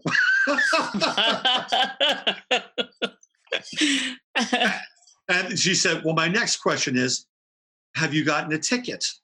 And I said, Well, what if I said no to that? And she said, Then I would say, Give me your license. And, you know, here's who you make the check out to. that's excellent I was like, you know, because I couldn't lie because I've been driving the truck, right? I didn't want to lie. So I asked her, what would happen if I said no, right? So I, I think the, mut- the, the, the, the, the mutable, mutability is kind of like that. Now, the downside of that is it can be kind, of manipulative, right? I mean, Gemini can be a little manipulative. So, but in a time of stultifying oppression, sometimes a little lighthearted manipulation is not such a bad thing. Um, anyway, that's that's That, kind of the world know, we're living in. Robert, that also really fits into how we are able to, if we get into the mindset, bend the matrix around us too. Yeah, yeah, You know, these little things that may seem, you, you know, it, everything kind of breaks down to the the little fractals, really, and they're big fractals in the end, but they're little, you know. that's so, so- Gem- that's so Gemini, by the way. Gemini know, uh, is the fractal. I know, and and I've never been able to get away from my Gemini rising. I love, I embrace it, and I'm coming into my time. I think You are totally. finally, I'll be oh, I- understood. so, so the first picture we'll see of you will be nothing but fractals.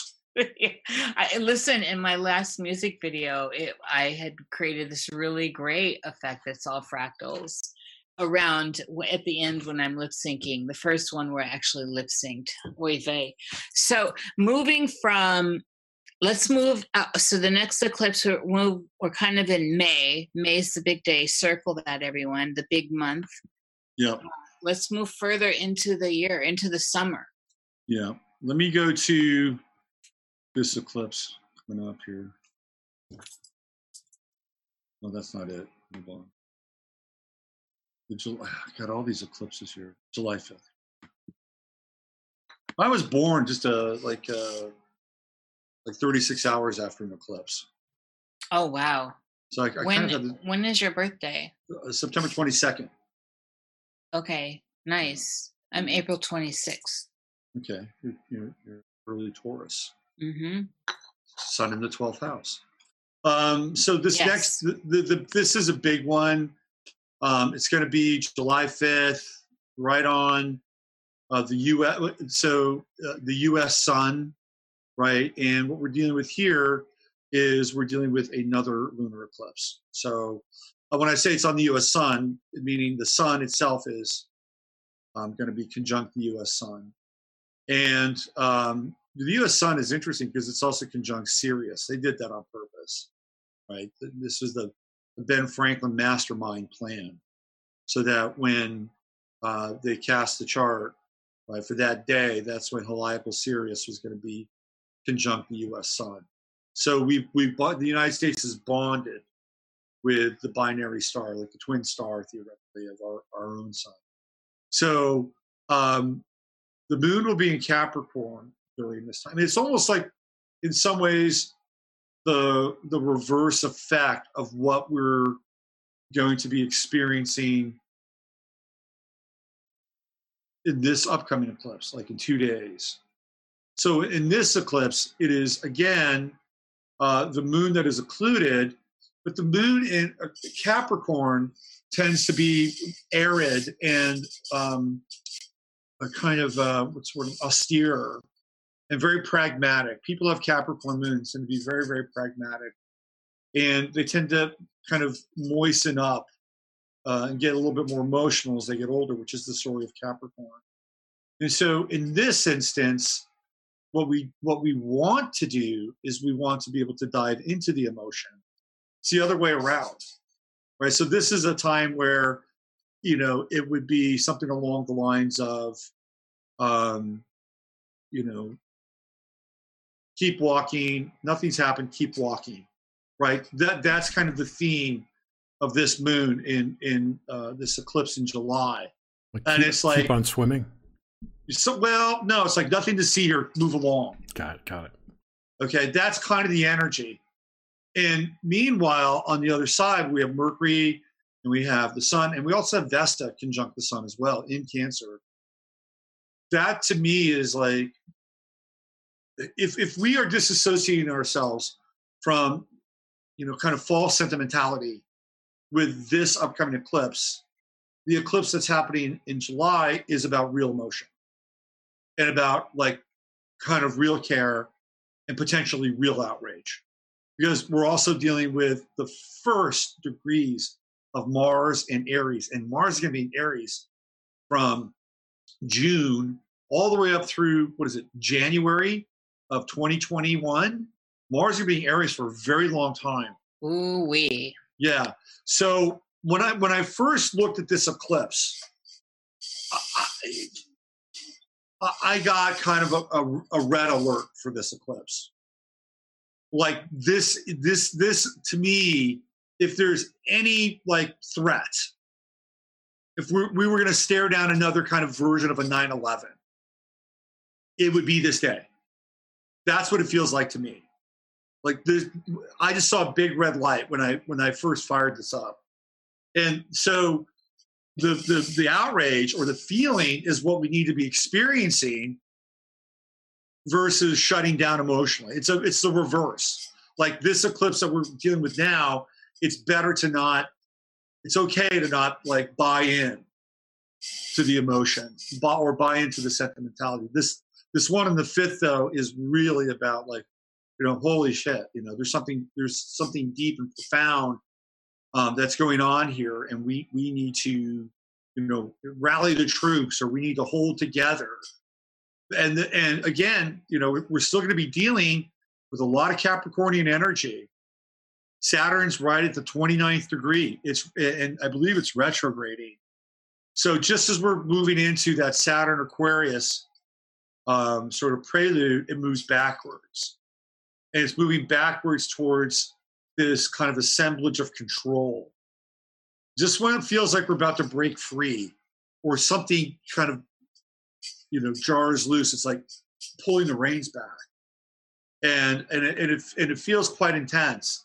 And I did this chart for specifically Washington D.C. And Aries is on the ascendant, and Mars is in the twelfth house, and and that and that's like hidden enemies. Like something foul is afoot here on this eclipse. Something very foul is afoot. And I've always felt like the summer is going to, you know, that the June period, but really like July up through the possible election. I, I don't know if we're going to have an election. I'm not sold on it. I, you know, I'm you know, looking at it from Vegas odds, I'd say the over under is probably 70 30 at this point. So take Whoa. us down the darkest route here. What so on the darkest side, what how do you see it playing out? So how I see this playing out would be like if we wanted to like like if if I was an evil bastard and I wanted to enforce control, I wouldn't do it all at once. I'd do it in stages. Because you could get people used to a certain level of control and then you go to another level. I mean, that's it's not rocket science, but I'm talking about actual physical control. So an event like this could create, or a potential event. Let's use the word potential. It could create um, the type of reality where uh, there's much more of a sense of lockdown. Like if you want to go state to state, you know, you'll you'll you'll really have you know like you'll have to show your ID. Yeah, that, I mean, that's we actually, talking the God of War. That's actually know? coming. That's uh, right, real the, ID. The real ID stuff, yeah. Right. I mean, so that's what that you know. It's like getting people used to sort of the walls closing in. They won't completely close in, but it'll be much more difficult to have the traditional sense of freedom that that you know we've become accustomed to in a lot of ways. so robert with this that's that we see here astrologically and then with your sense of um, psychic awareness how so the reason why i asked take us down the darkest route before we look at possible uh, ways you, you, know before we rise up and, and look at possible ways to empower ourselves as well uh, what it, it looks really dark to me and I, I've tried to parse out how how it could play out in i mean it's just going to play it's going to be nasty and i can't get myself to see the silver lining in it except for possibly that it brings people together the folk more and and then of course any route out of prison is rough because that's what we're talking about it's a Shawshank Redemption, right? Yeah. It's two. It's it's like a mile and a half of fecal matter, you know, um, blown, you know, creeping up through your nostrils. So, the, so my feeling about this is that the, the, the real potential dark night is election night. That's a that's I've looked at that chart. It's just dark, really dark, and that would be a time where there could be like uh, just a a very severe cap on things. You know, like like moving into you know potential civil war territory because that's the other thing with Gemini, right? I mean, Gemini does represent this duality and the split. And if you've got that South Node in Sagittarius, where everything can get really inflamed and um, you know dogmatic and oh, you know over over overzealous, and you know it's a it's a it's a tricky kind of orientation. So the way that I think we we can manage this is number one. I think it, you paying attention to what's going on, I think, is vital important. I think it's important to pay attention. I also think it's important not to get swept up by the events. Like you've got to have a really deft sense of what you need to, you know, kind of latch onto and, you know, make some meaning out of and what you need to let go of and say, this is not mine. And at the same time, I also feel like again, from this um, asymmetric perspective, like the best thing a person can do would be to feel happy or have some joy and be alive and be creative. And in a time of oppression, that can be a very hard thing to do. But it's the thing that's probably the the one it's like the most unexpected thing to do and it's not like stupid happy or mindless happiness or joy, but it's kind of a conscious and aware sense that I'm going to embrace affirmation and I'm going to live creatively. I'm going to live. If Rome is burning, let, let me get out my my stick and some weenies, right, and roast them. I mean, it's it's kind yeah. of what yeah. we were talking about earlier, because the other reality potentially is to get caught up in the churn and to get caught up in the drama and how useful or available will you be to yourself and other people?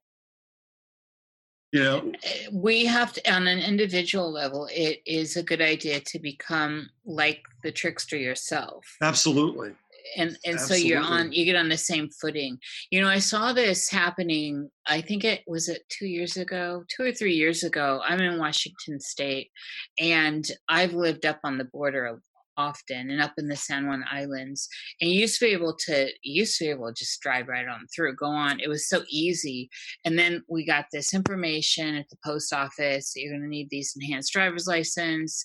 And now and so now you have to have those. But now there's new information rolling out that you need a full on passport and all this. So it I mean it's just like slow burn. That's right. That's exactly what we're talking about. And there's and then an event that becomes the tipping point and now it's de rigueur. Everybody's got to have one, unless you're from Mexico. Then then it doesn't matter. Yeah, but you get free health care in California. So.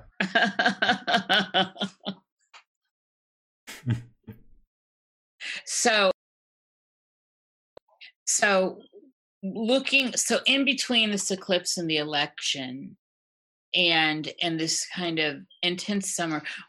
Do you see anything going on? I kept getting pings about and i hate to say this i mean i, I don't want to use the word i don't want to use like the negative in the statement and then cancel it all out but uh, i'm getting this cautionary note about doing being in big public places right now this year you know going to big concerts and and stuff like that like big social stuff and i i i don't want to be like that but i i just have this it's just tingling in my bones. Um, well I, I mean you should probably you personally should probably listen to that at least on an individual level. Um, and i would say on a collective level uh, yeah i mean you know we're they're creating this you know theater of the absurd that's rife with tension and um, you know, today I was listening to the radio, and these guys were given a briefing in Capitol Hill about what happened. Of course, it was very, very quick, very brief, and very slipshod in a lot of ways. It was like, oh, here's what happened, and this is why we did it, and da da da da da. This is who he was. This is what he was doing. Da da da da. And you know, our representative here in Texas, uh, this part of Texas, is Chip Roy. It was interesting listening to him because um, I could hear a little bit in his voice, like he wasn't completely sold on what happened, right? But on the other hand, you know, again, you got to play that game, right? You know, you can't say, "Well, I'm not completely sold on what happened," you know, because he's in, he's in, he's in the game. He's a Republican, and even if he isn't completely sold, he kind of has to say that too. Right, especially when he's there with other Republicans making right, or even on conservative on conservative radio. right. um, because if you want to be effective in a lot of ways, in some ways you've got to fe- you've got to blend in. But I heard I heard some things in his voice which were interesting and not fully bought in. So that said, um, they're also they kept running this thing. It was weird. It was like they don't perceive any imminent threat or danger to uh, places in this country However, if you're one of the following, you should probably take note and be aware of your surroundings. Basically, what they were saying. And they were saying Americans, they were saying Saudi Arabians, they were saying uh, Israelis and Jews. So they're they're they're they're you know they're doing this double speak thing, right? Like there's nothing to be afraid of, no imminent threat. However, if you're this group of people, you, you know you may want to have eyes in the back of your head. So, um, you know, we're getting into that place now. They're priming us for whatever, you know, could could go down in terms of either false flag or psychological operation or perhaps something even real. And we're, we're in a very tenuous area uh, with that. And again, the trick here is to be aware of it and say, you know, ultimately, that's not my reality. Yes, that's, That's important. It's not my reality and i you know i got really clear it's like what these people are trying to do and trying to impose it's just not my reality i don't buy into it yeah. it's not it's not the world that i want to inhabit nor care nor care to support I say that daily to I'm like not even playing this. I, I you know I look over and I watch it. It's like a TV show almost. it's bad tv Yeah, it is. I'm like I'd rather be stitching over here or something. like like mike pompeo is just bad tv Yeah. Yeah. i mean maybe, maybe there's another side of mike pompeo i don't know about The But CIA, is- it's a CIA side. probably but if this is the best and brightest that we're throwing out into the world i mean please help us there's this there's this sense of and I've always had this. I've got that whole rebel gene. There's just a sense of non-participation that I'm smelling. I've always been like, I don't need anyone to govern me. I, I've had this sense of, I guess, agency my whole life, and uh, I feel almost threatened, like a queen bee, when somebody wants to bring that kind of energy at me. And uh, now I'm definitely seeing this collectively through the astrology, but it's really playing out. What are your thoughts on all the extreme weather happening globally? Be- before before we go there uh, The okay, Earth- good Jerry. the earthquakes in Iran yesterday. Yes. Right. yes Floods in this middle Mm. desert and snow in the desert and more ice, less Right. ice, well, we, we, all of it. we, we know that they can manipulate the weather. I mean, Yeah, yes, of course. I think know. at the bot there's a warfare going on. there was one thing that I, yeah, weather wars for sure. There was one thing I wanted to mention briefly, again, before we move on to the weather piece and the earth change stuff, is that south node in Sagittarius um, that I that was talking about earlier. To me, also, that's like the really, really bad dogmatic side of like end times religions. You know, like getting into like the crazy end time myths of the Christian dispensationalists and the rapture and, and the, the Chabad Lubavitch people and the Moshiach. That's like the south node in Sagittarius. That's that's that that's like the kryptonite area.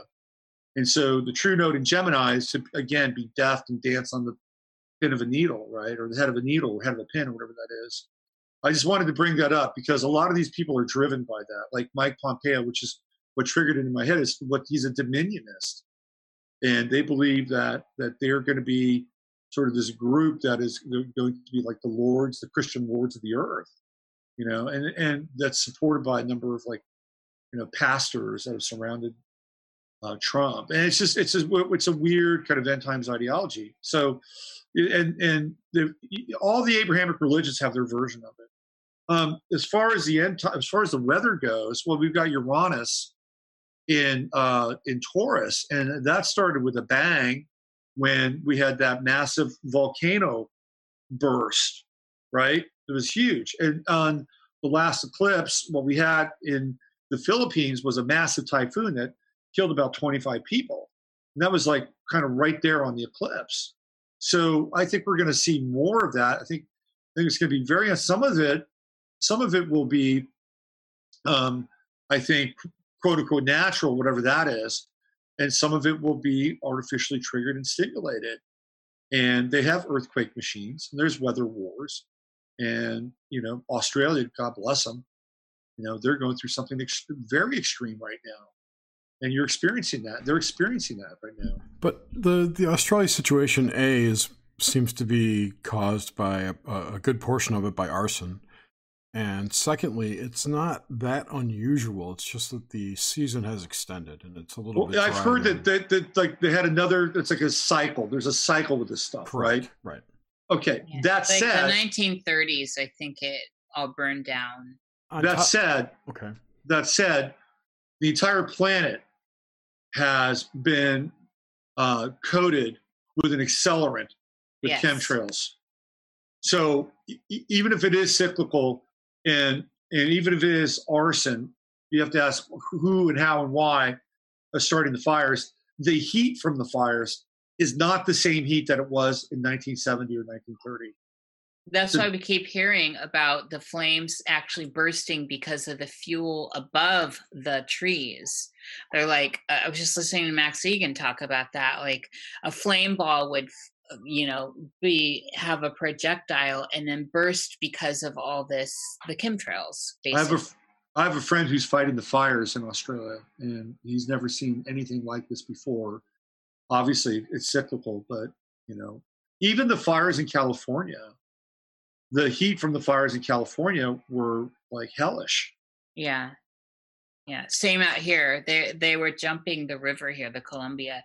But the thing is, right. I'm I'm just they all of a sudden come out with all this arson. And I'm personally I'm deeper in the woo than that. Sorry.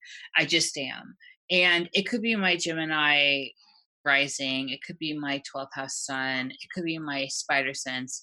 I think there's a different narrative. And so and I also think this is going to be a year where some of this gets revealed.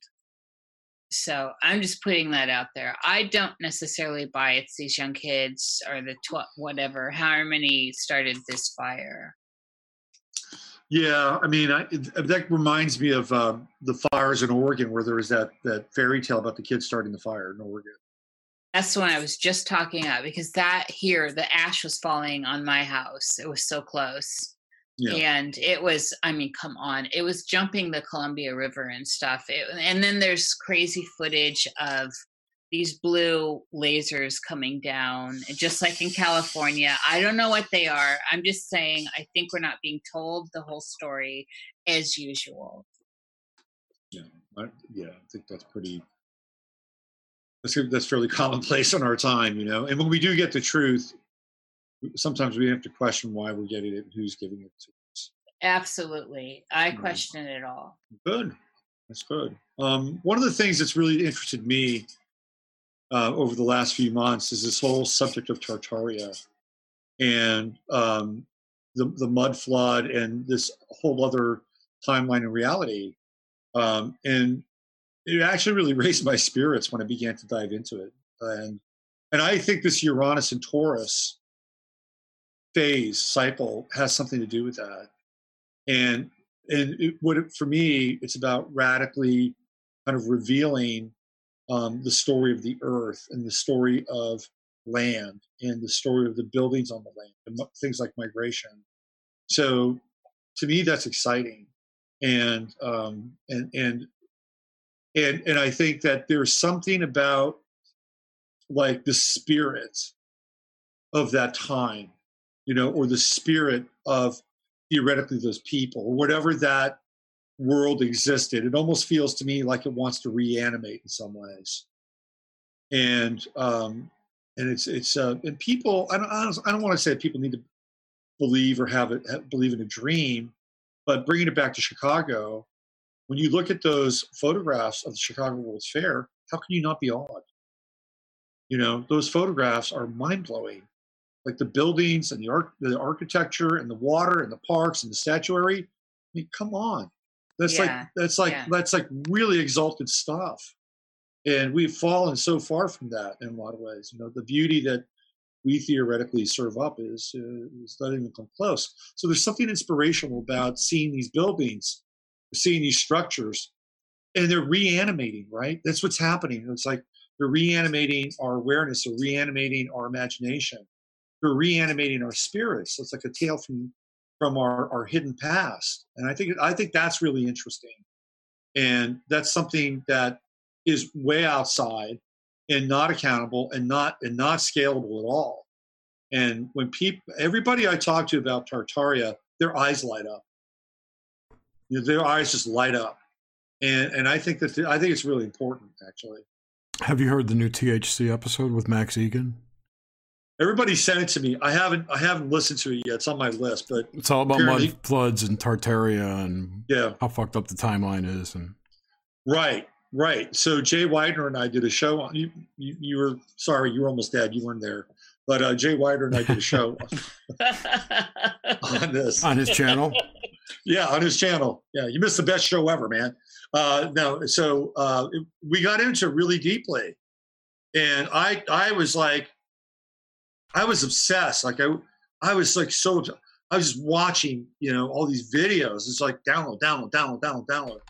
And then I started to do the astrology for around 1840, 1849, 1850. Mind blower, freaking mind blower. Guess where Uranus was? Taurus. Hmm.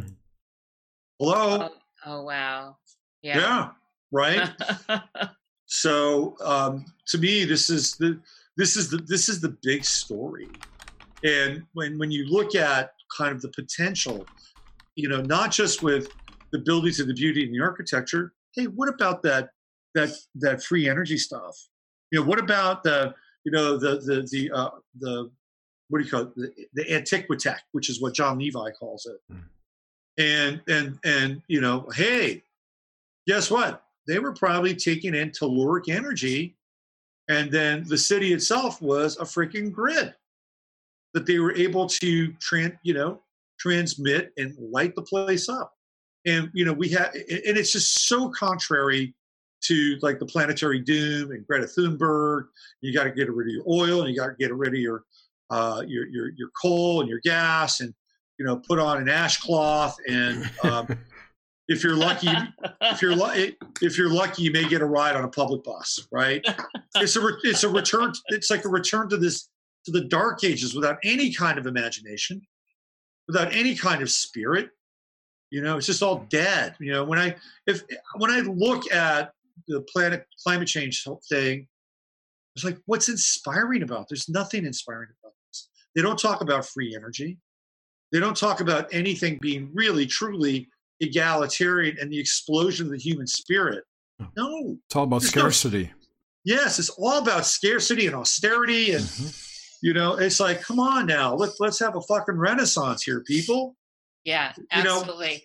We, well, look at this. What the plat, the Pluto and Saturn stuff goes back what 500 years to the Gothic period, the Dark Ages, right? oh yeah, yeah. The Pluto Pluto Saturn stuff is really interesting. Like you want to So- go back. What about the We're solar dealing with minimum that, too? right? The solar But minimum's coming as well. The solar minimums, but with this narrative of the scarcity and austerity and the Dark Ages without the Renaissance, plays in line with this juxtaposition between Uranus and Taurus and Pla- Saturn and Pluto. And the Saturn and Pluto stuff is like last time we had this was the Dark Ages. There's something big going on with that narrative.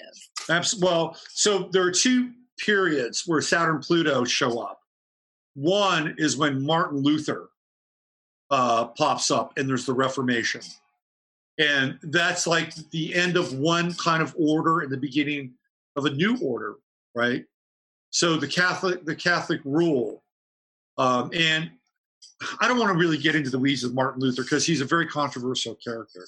Like, really, who was Martin Luther working for? You know, I mean, that, that's a whole other show. yeah, that's thing. another. That's a whole. right.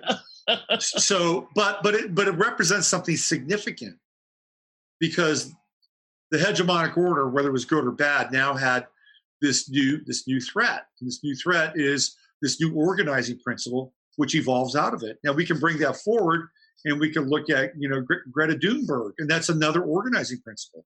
You know, I've always considered Greta, Greta Thunberg to be um, you know uh, kind of this. I wouldn't say reincarnation, although she's very close astrologically to Joan of Arc, and that they want to turn her into this Joan of Arc kind of character you know, this kind of wild. Joan of Arc has, was epileptic and have, was seized by visions, and that's kind of part of the Greta Thunberg narrative. Um, and, and uh, as a result of that, right, bringing us into this kind of you know much darker period. Um, it's but it's not very imaginative. It's not very uh, doesn't grab you. But but but let's be the other thing too that we have to understand and this does get into this whole kind of Capricorn piece that people need to wrap their heads around. Like we are at the end of a story. Like this is the end of a story. Yes. Yeah. And and and if we're going to have a new story, um, it's it's it's we're going to have to go through kind of a deconstructive phase. And this gets back to the fourth turning. And this is the stuff we were talking about on the show with Jay. Like this is what this is exactly what Jay and I were talking about. We are in the winter of our experience here in the United States and in, and in the West in a lot of ways. We're in the winter phase. And Capricorn is representative of that winter. So this story is ending. But but there's bad parts of the story that are ending as well potentially. We have to we have to realize that though. And there will be a spring. There will be a springtime to come. There will, there will be a time of heroes, and the heroes will play a, role in whatever kind of new or reformed kind of world we're living in, and they're they're living amongst us right now, believe it or not. And they'll play a role. I love these Pluto and Sag kids. I think they're great.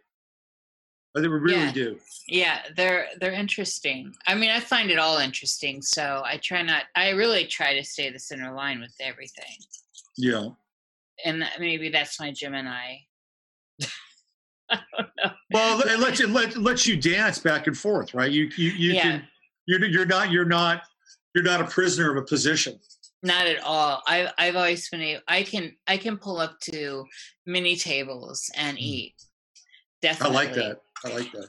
I, yeah, I, I, I know that story. Me. I know that story. In addition to what? all that, I just want to say that there's a lot of uh, reset, quote unquote, reset talk happening mm. right now. Oh, absolutely. Absolutely. I mean, this is one of the things that Jay and I got into, right? Mm-hmm. So, um, and I did a I did a, a two and a half hour show on this, and the reset. You know, there's very variations of the reset, like the global reset. Well, what does that mean? Well, it means guess what? You got no fucking money in your bank account. Okay, it's all been taken away.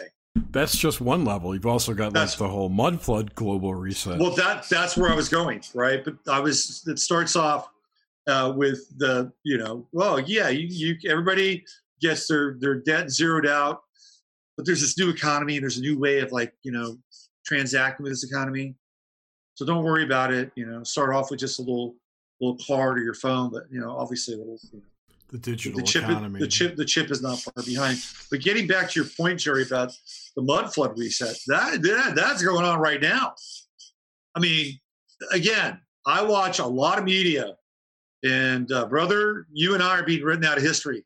Yeah. We are we are being erased.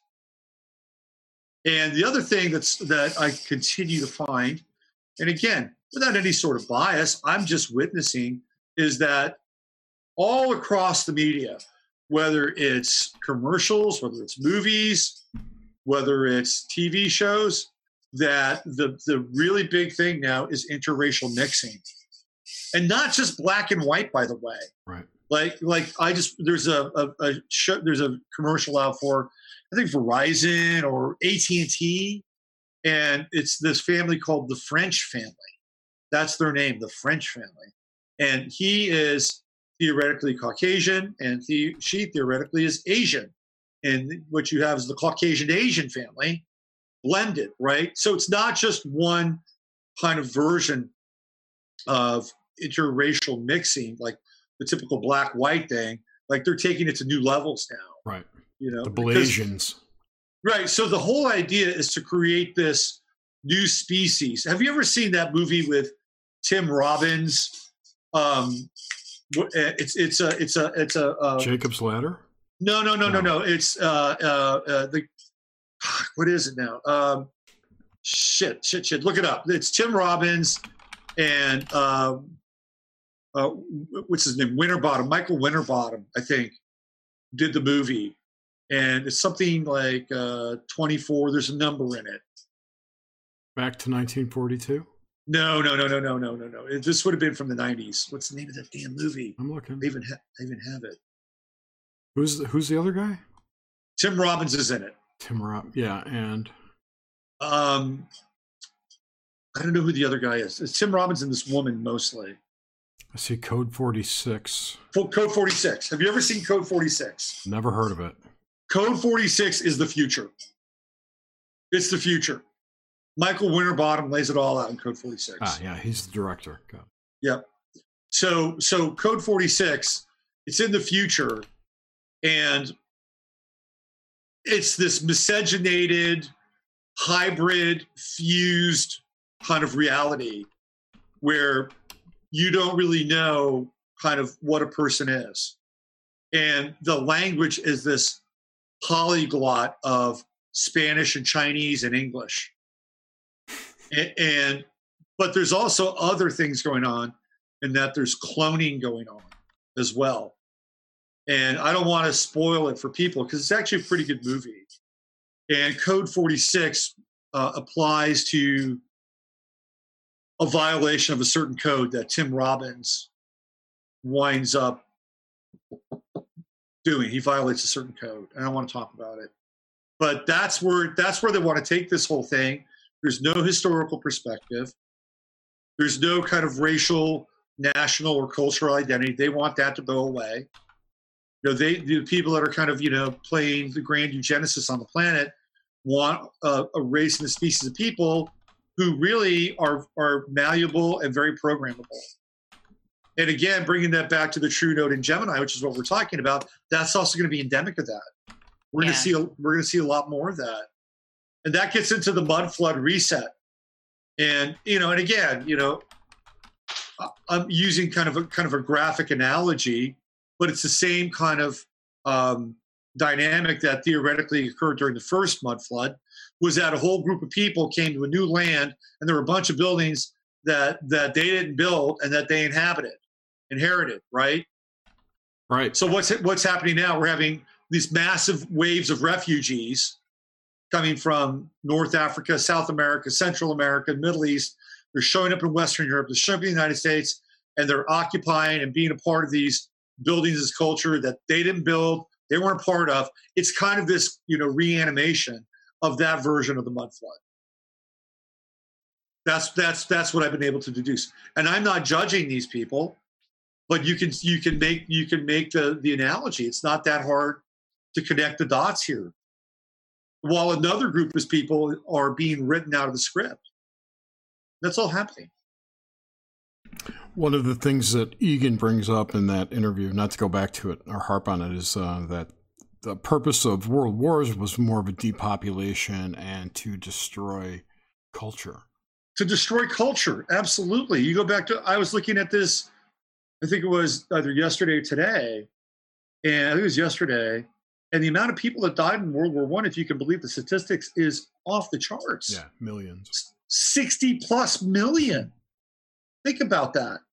And they destroy all the grand Tartarian architecture. Yep. They're able to redraw the map of Europe. I mean, horrible. hmm And then it's like, well, we didn't do enough. Let's do it again in World War II, and let's bring the communists in this time.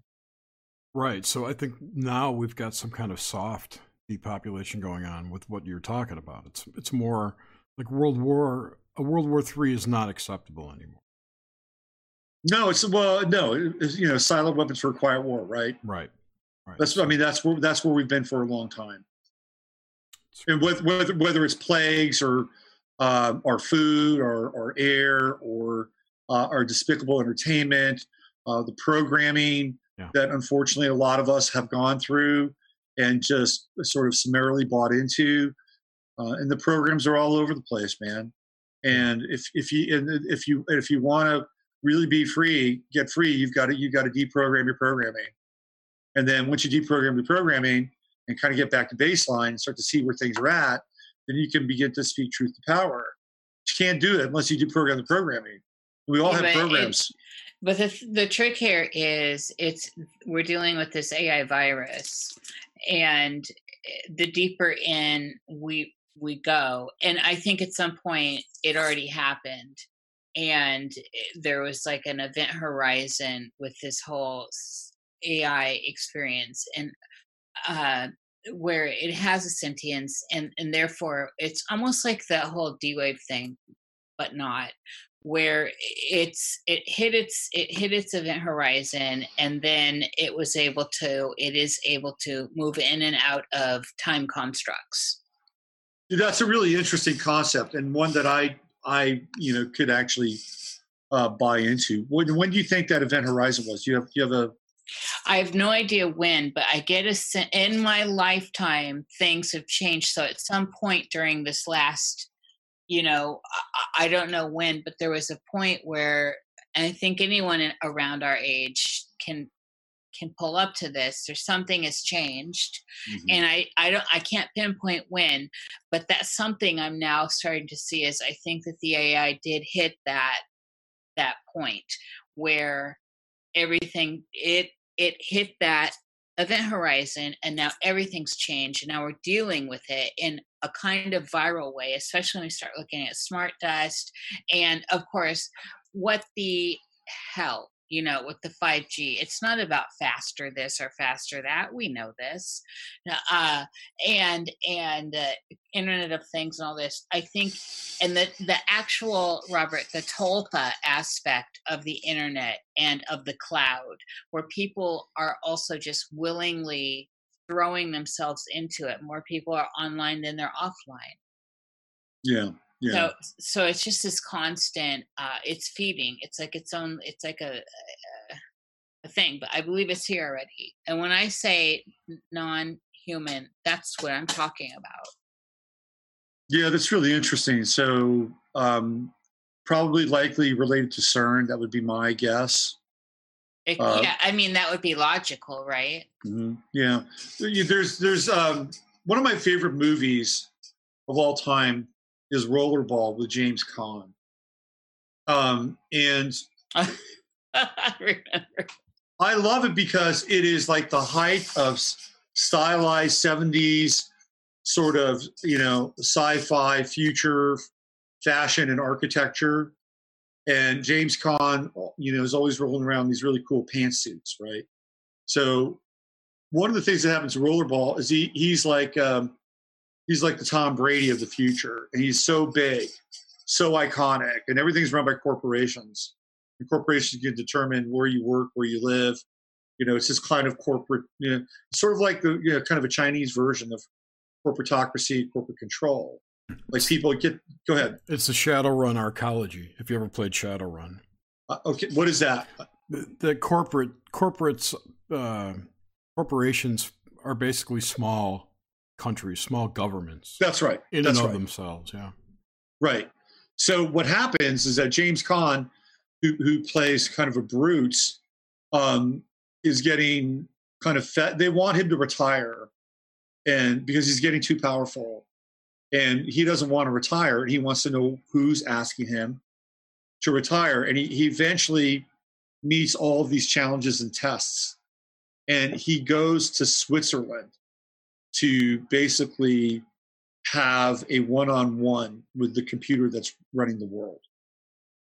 And you know, if I'm not mistaken, uh, CERN uh, is in both France and Switzerland, correct? Yes, that's correct. And yeah. Belgium too, I think. I think it's like on three states, three countries rather. So, to your point, and that's not the only movie which has had this massive supercomputer kind of running things, but in your definition of it, it's more than that. It's a, it's a thing, right? It's an actual thing that can that can manipulate reality.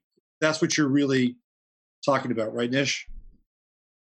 Yes, but it, it's a thing, but it is like a hive thing with tentacles everywhere. So let me ask you a question then, because I actually have had kind of visions of this in some ways.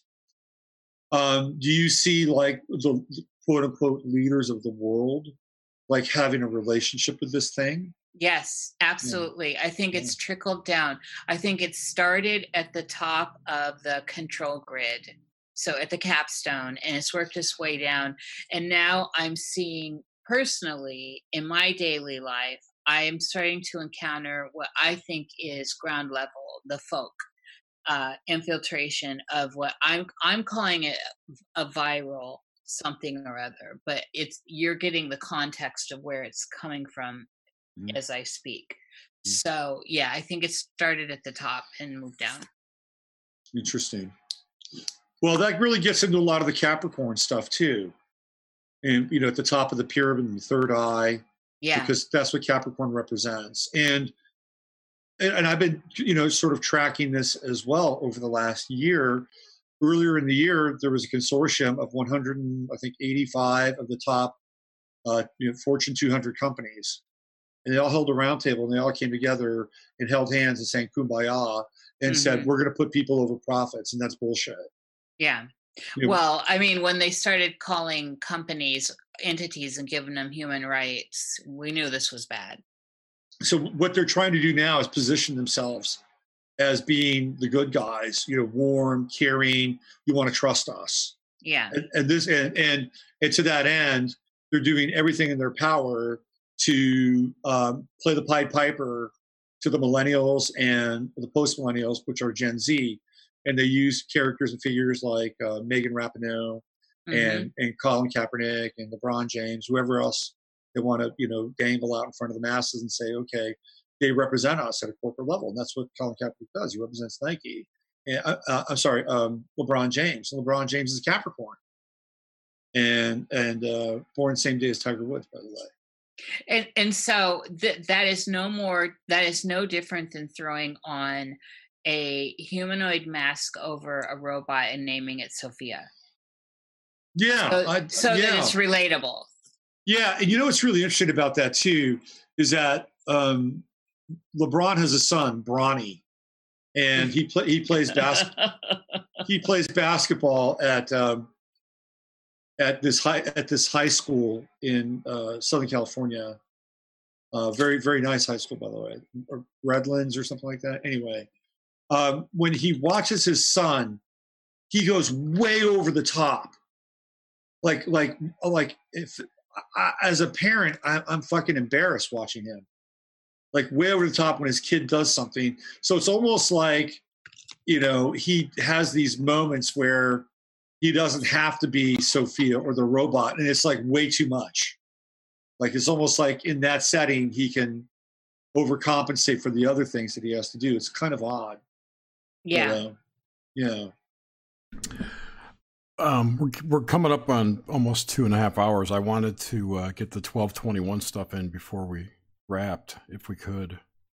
Twelve twenty one of this year, Of this, this coming year. year. Apparently, there's a, uh, several alignments happening on that Mhm. day. Right. Let me let me go into my um my charts here. And I've just been focusing focusing on these eclipses. Which are Mhm. major. But there are people. The Woo engine is turning on this twelve twenty one already.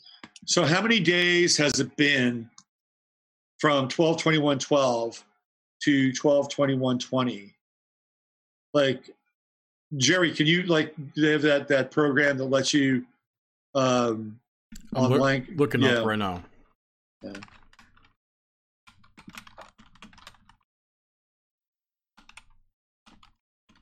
It's uh, Jupiter Saturn conjunction, I think.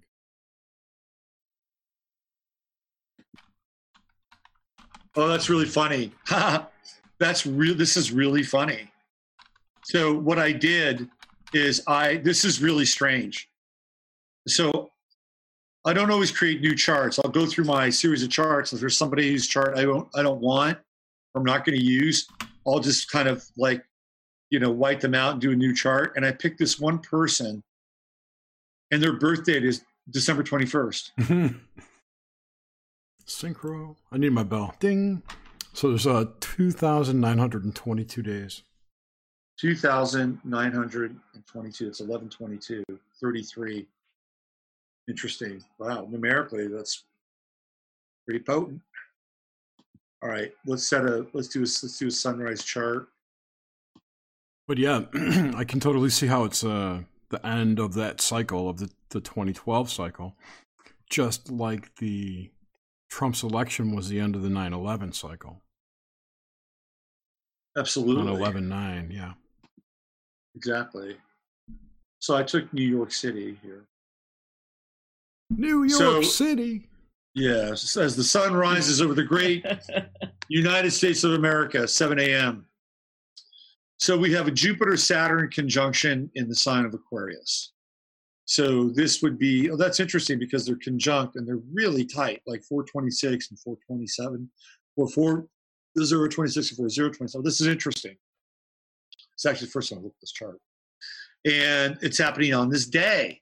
So technically speaking, right, Aquarius represents the new age. It represents the hope of this kind of new, new dawn. It's always been kind of uh, uh, connected to that because of the precession of the equinoxes and moving out of the age of Aquarius into the age of, I'm sorry, the age of Pisces into Aquarius. So this is interesting that this conjunction is happening uh, on that day.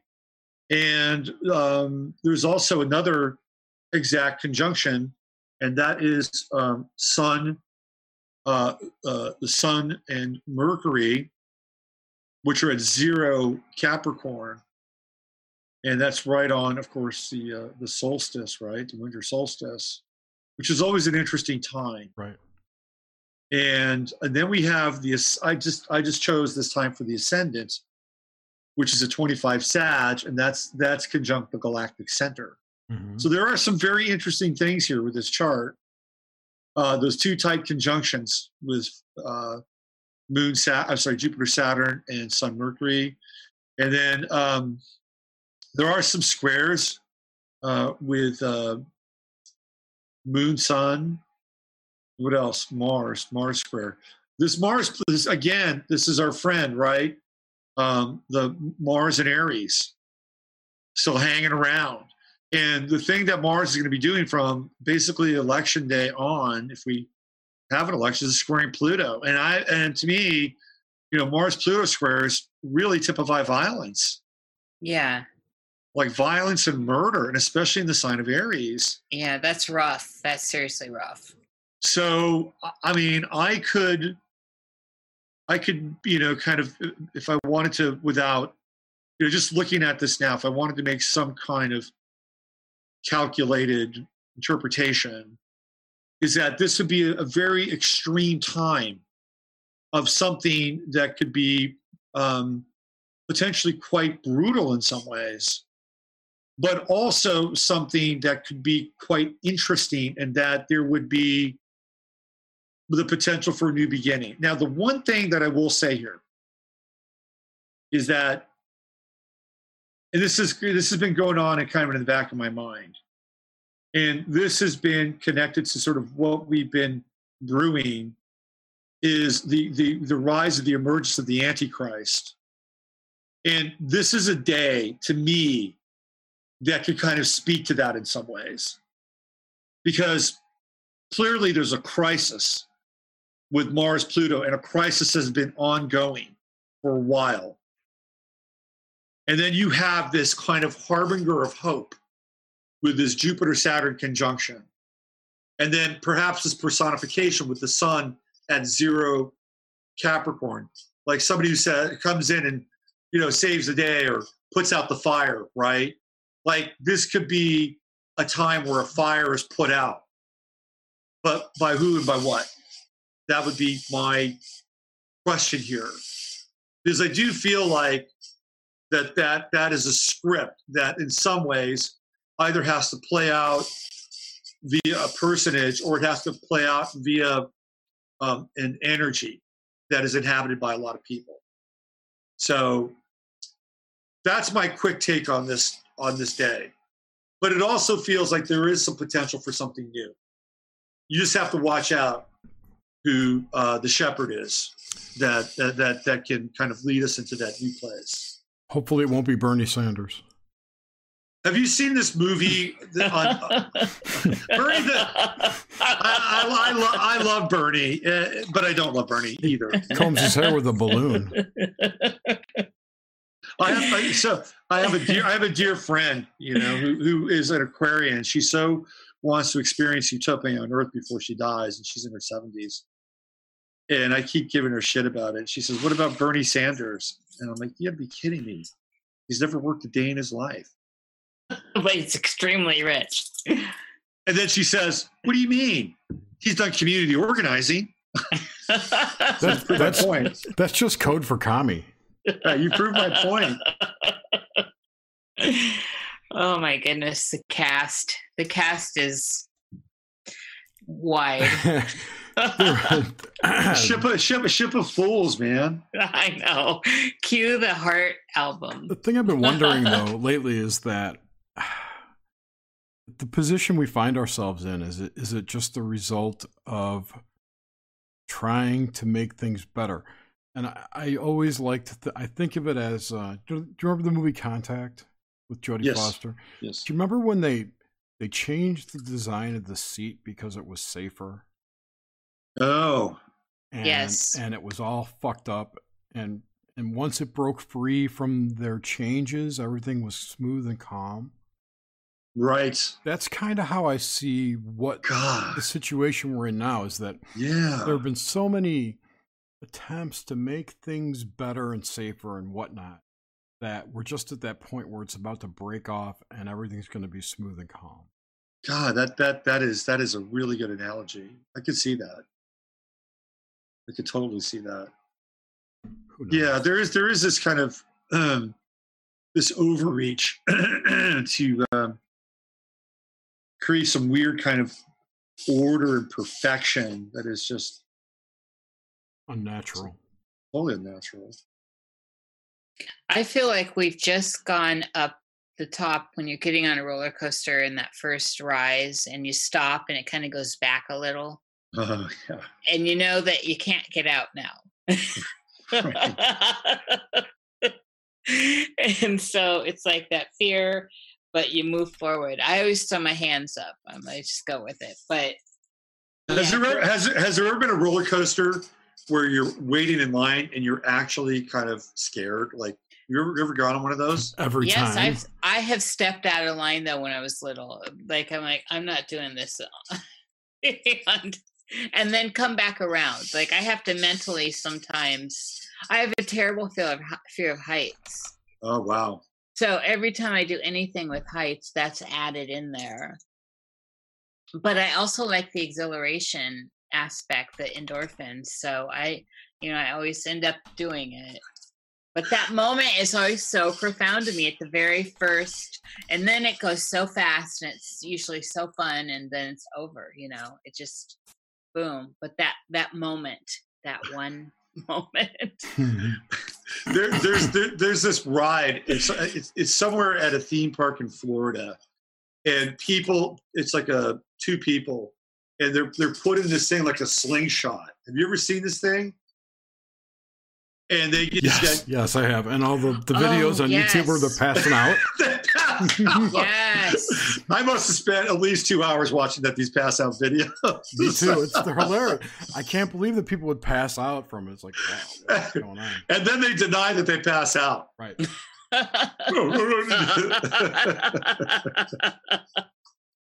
It's pretty oh, funny. that's awesome. and it's more usually men that do it than the women.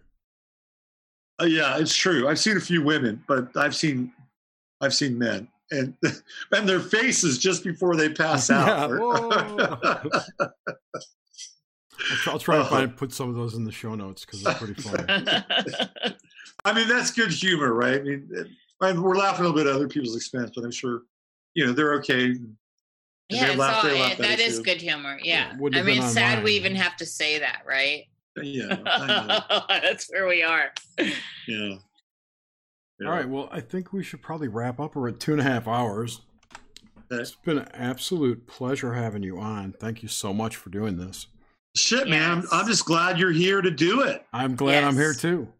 we, were, we, we, we were all very concerned about you. I know. Thank you so much. Appreciate all the Yeah. thoughts and Major vigil. Yeah, for Jerry Yeah, going yeah. out everywhere. Don't you appreciate him more, Nish? Oh, I did. I always did. His Tourette's. I could go into the the Morticia side of this. I'm, be- I'm, be- I'm better now. this is a new improved Jerry.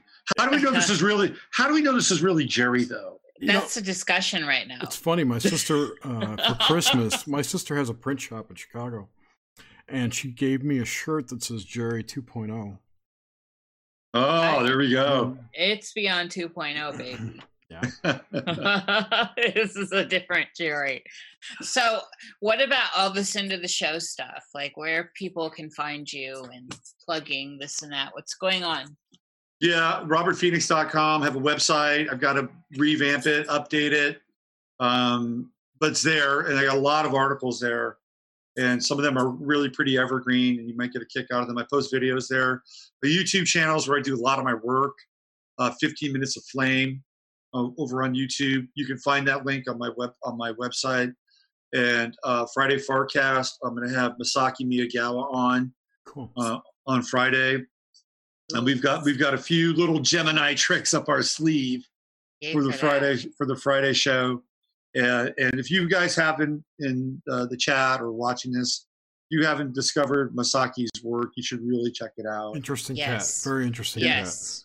You know, super high level uh, orgone and radionics and all kinds of stuff. Yes. and very, very smart guy. And and then um, Sunday night I do Sunday night Astro Live, which is me kind of uh, tripping the light fantastic with astrology for a couple hours, Great show. and that's it. Sweet.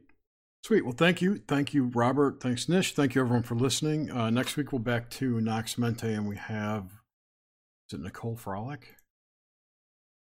I don't know. I, I, I. Yeah, Nicole Frolic, who is the life coach, psychic person. I don't know. I don't know. Well, you'll find more about Nicole next week. Now, I won't you? I will. When I write her bio. We we will know. Yes, and it's going to be good. No matter what, it's going to be good. yeah, it's Well, thank be you. good. Yeah, thank you guys. I really appreciate it. It's been our pleasure. Thank you, Robert. so it's always a pleasure. And thanks, everyone, for listening, and we'll see you next week. Have a good one. Bye.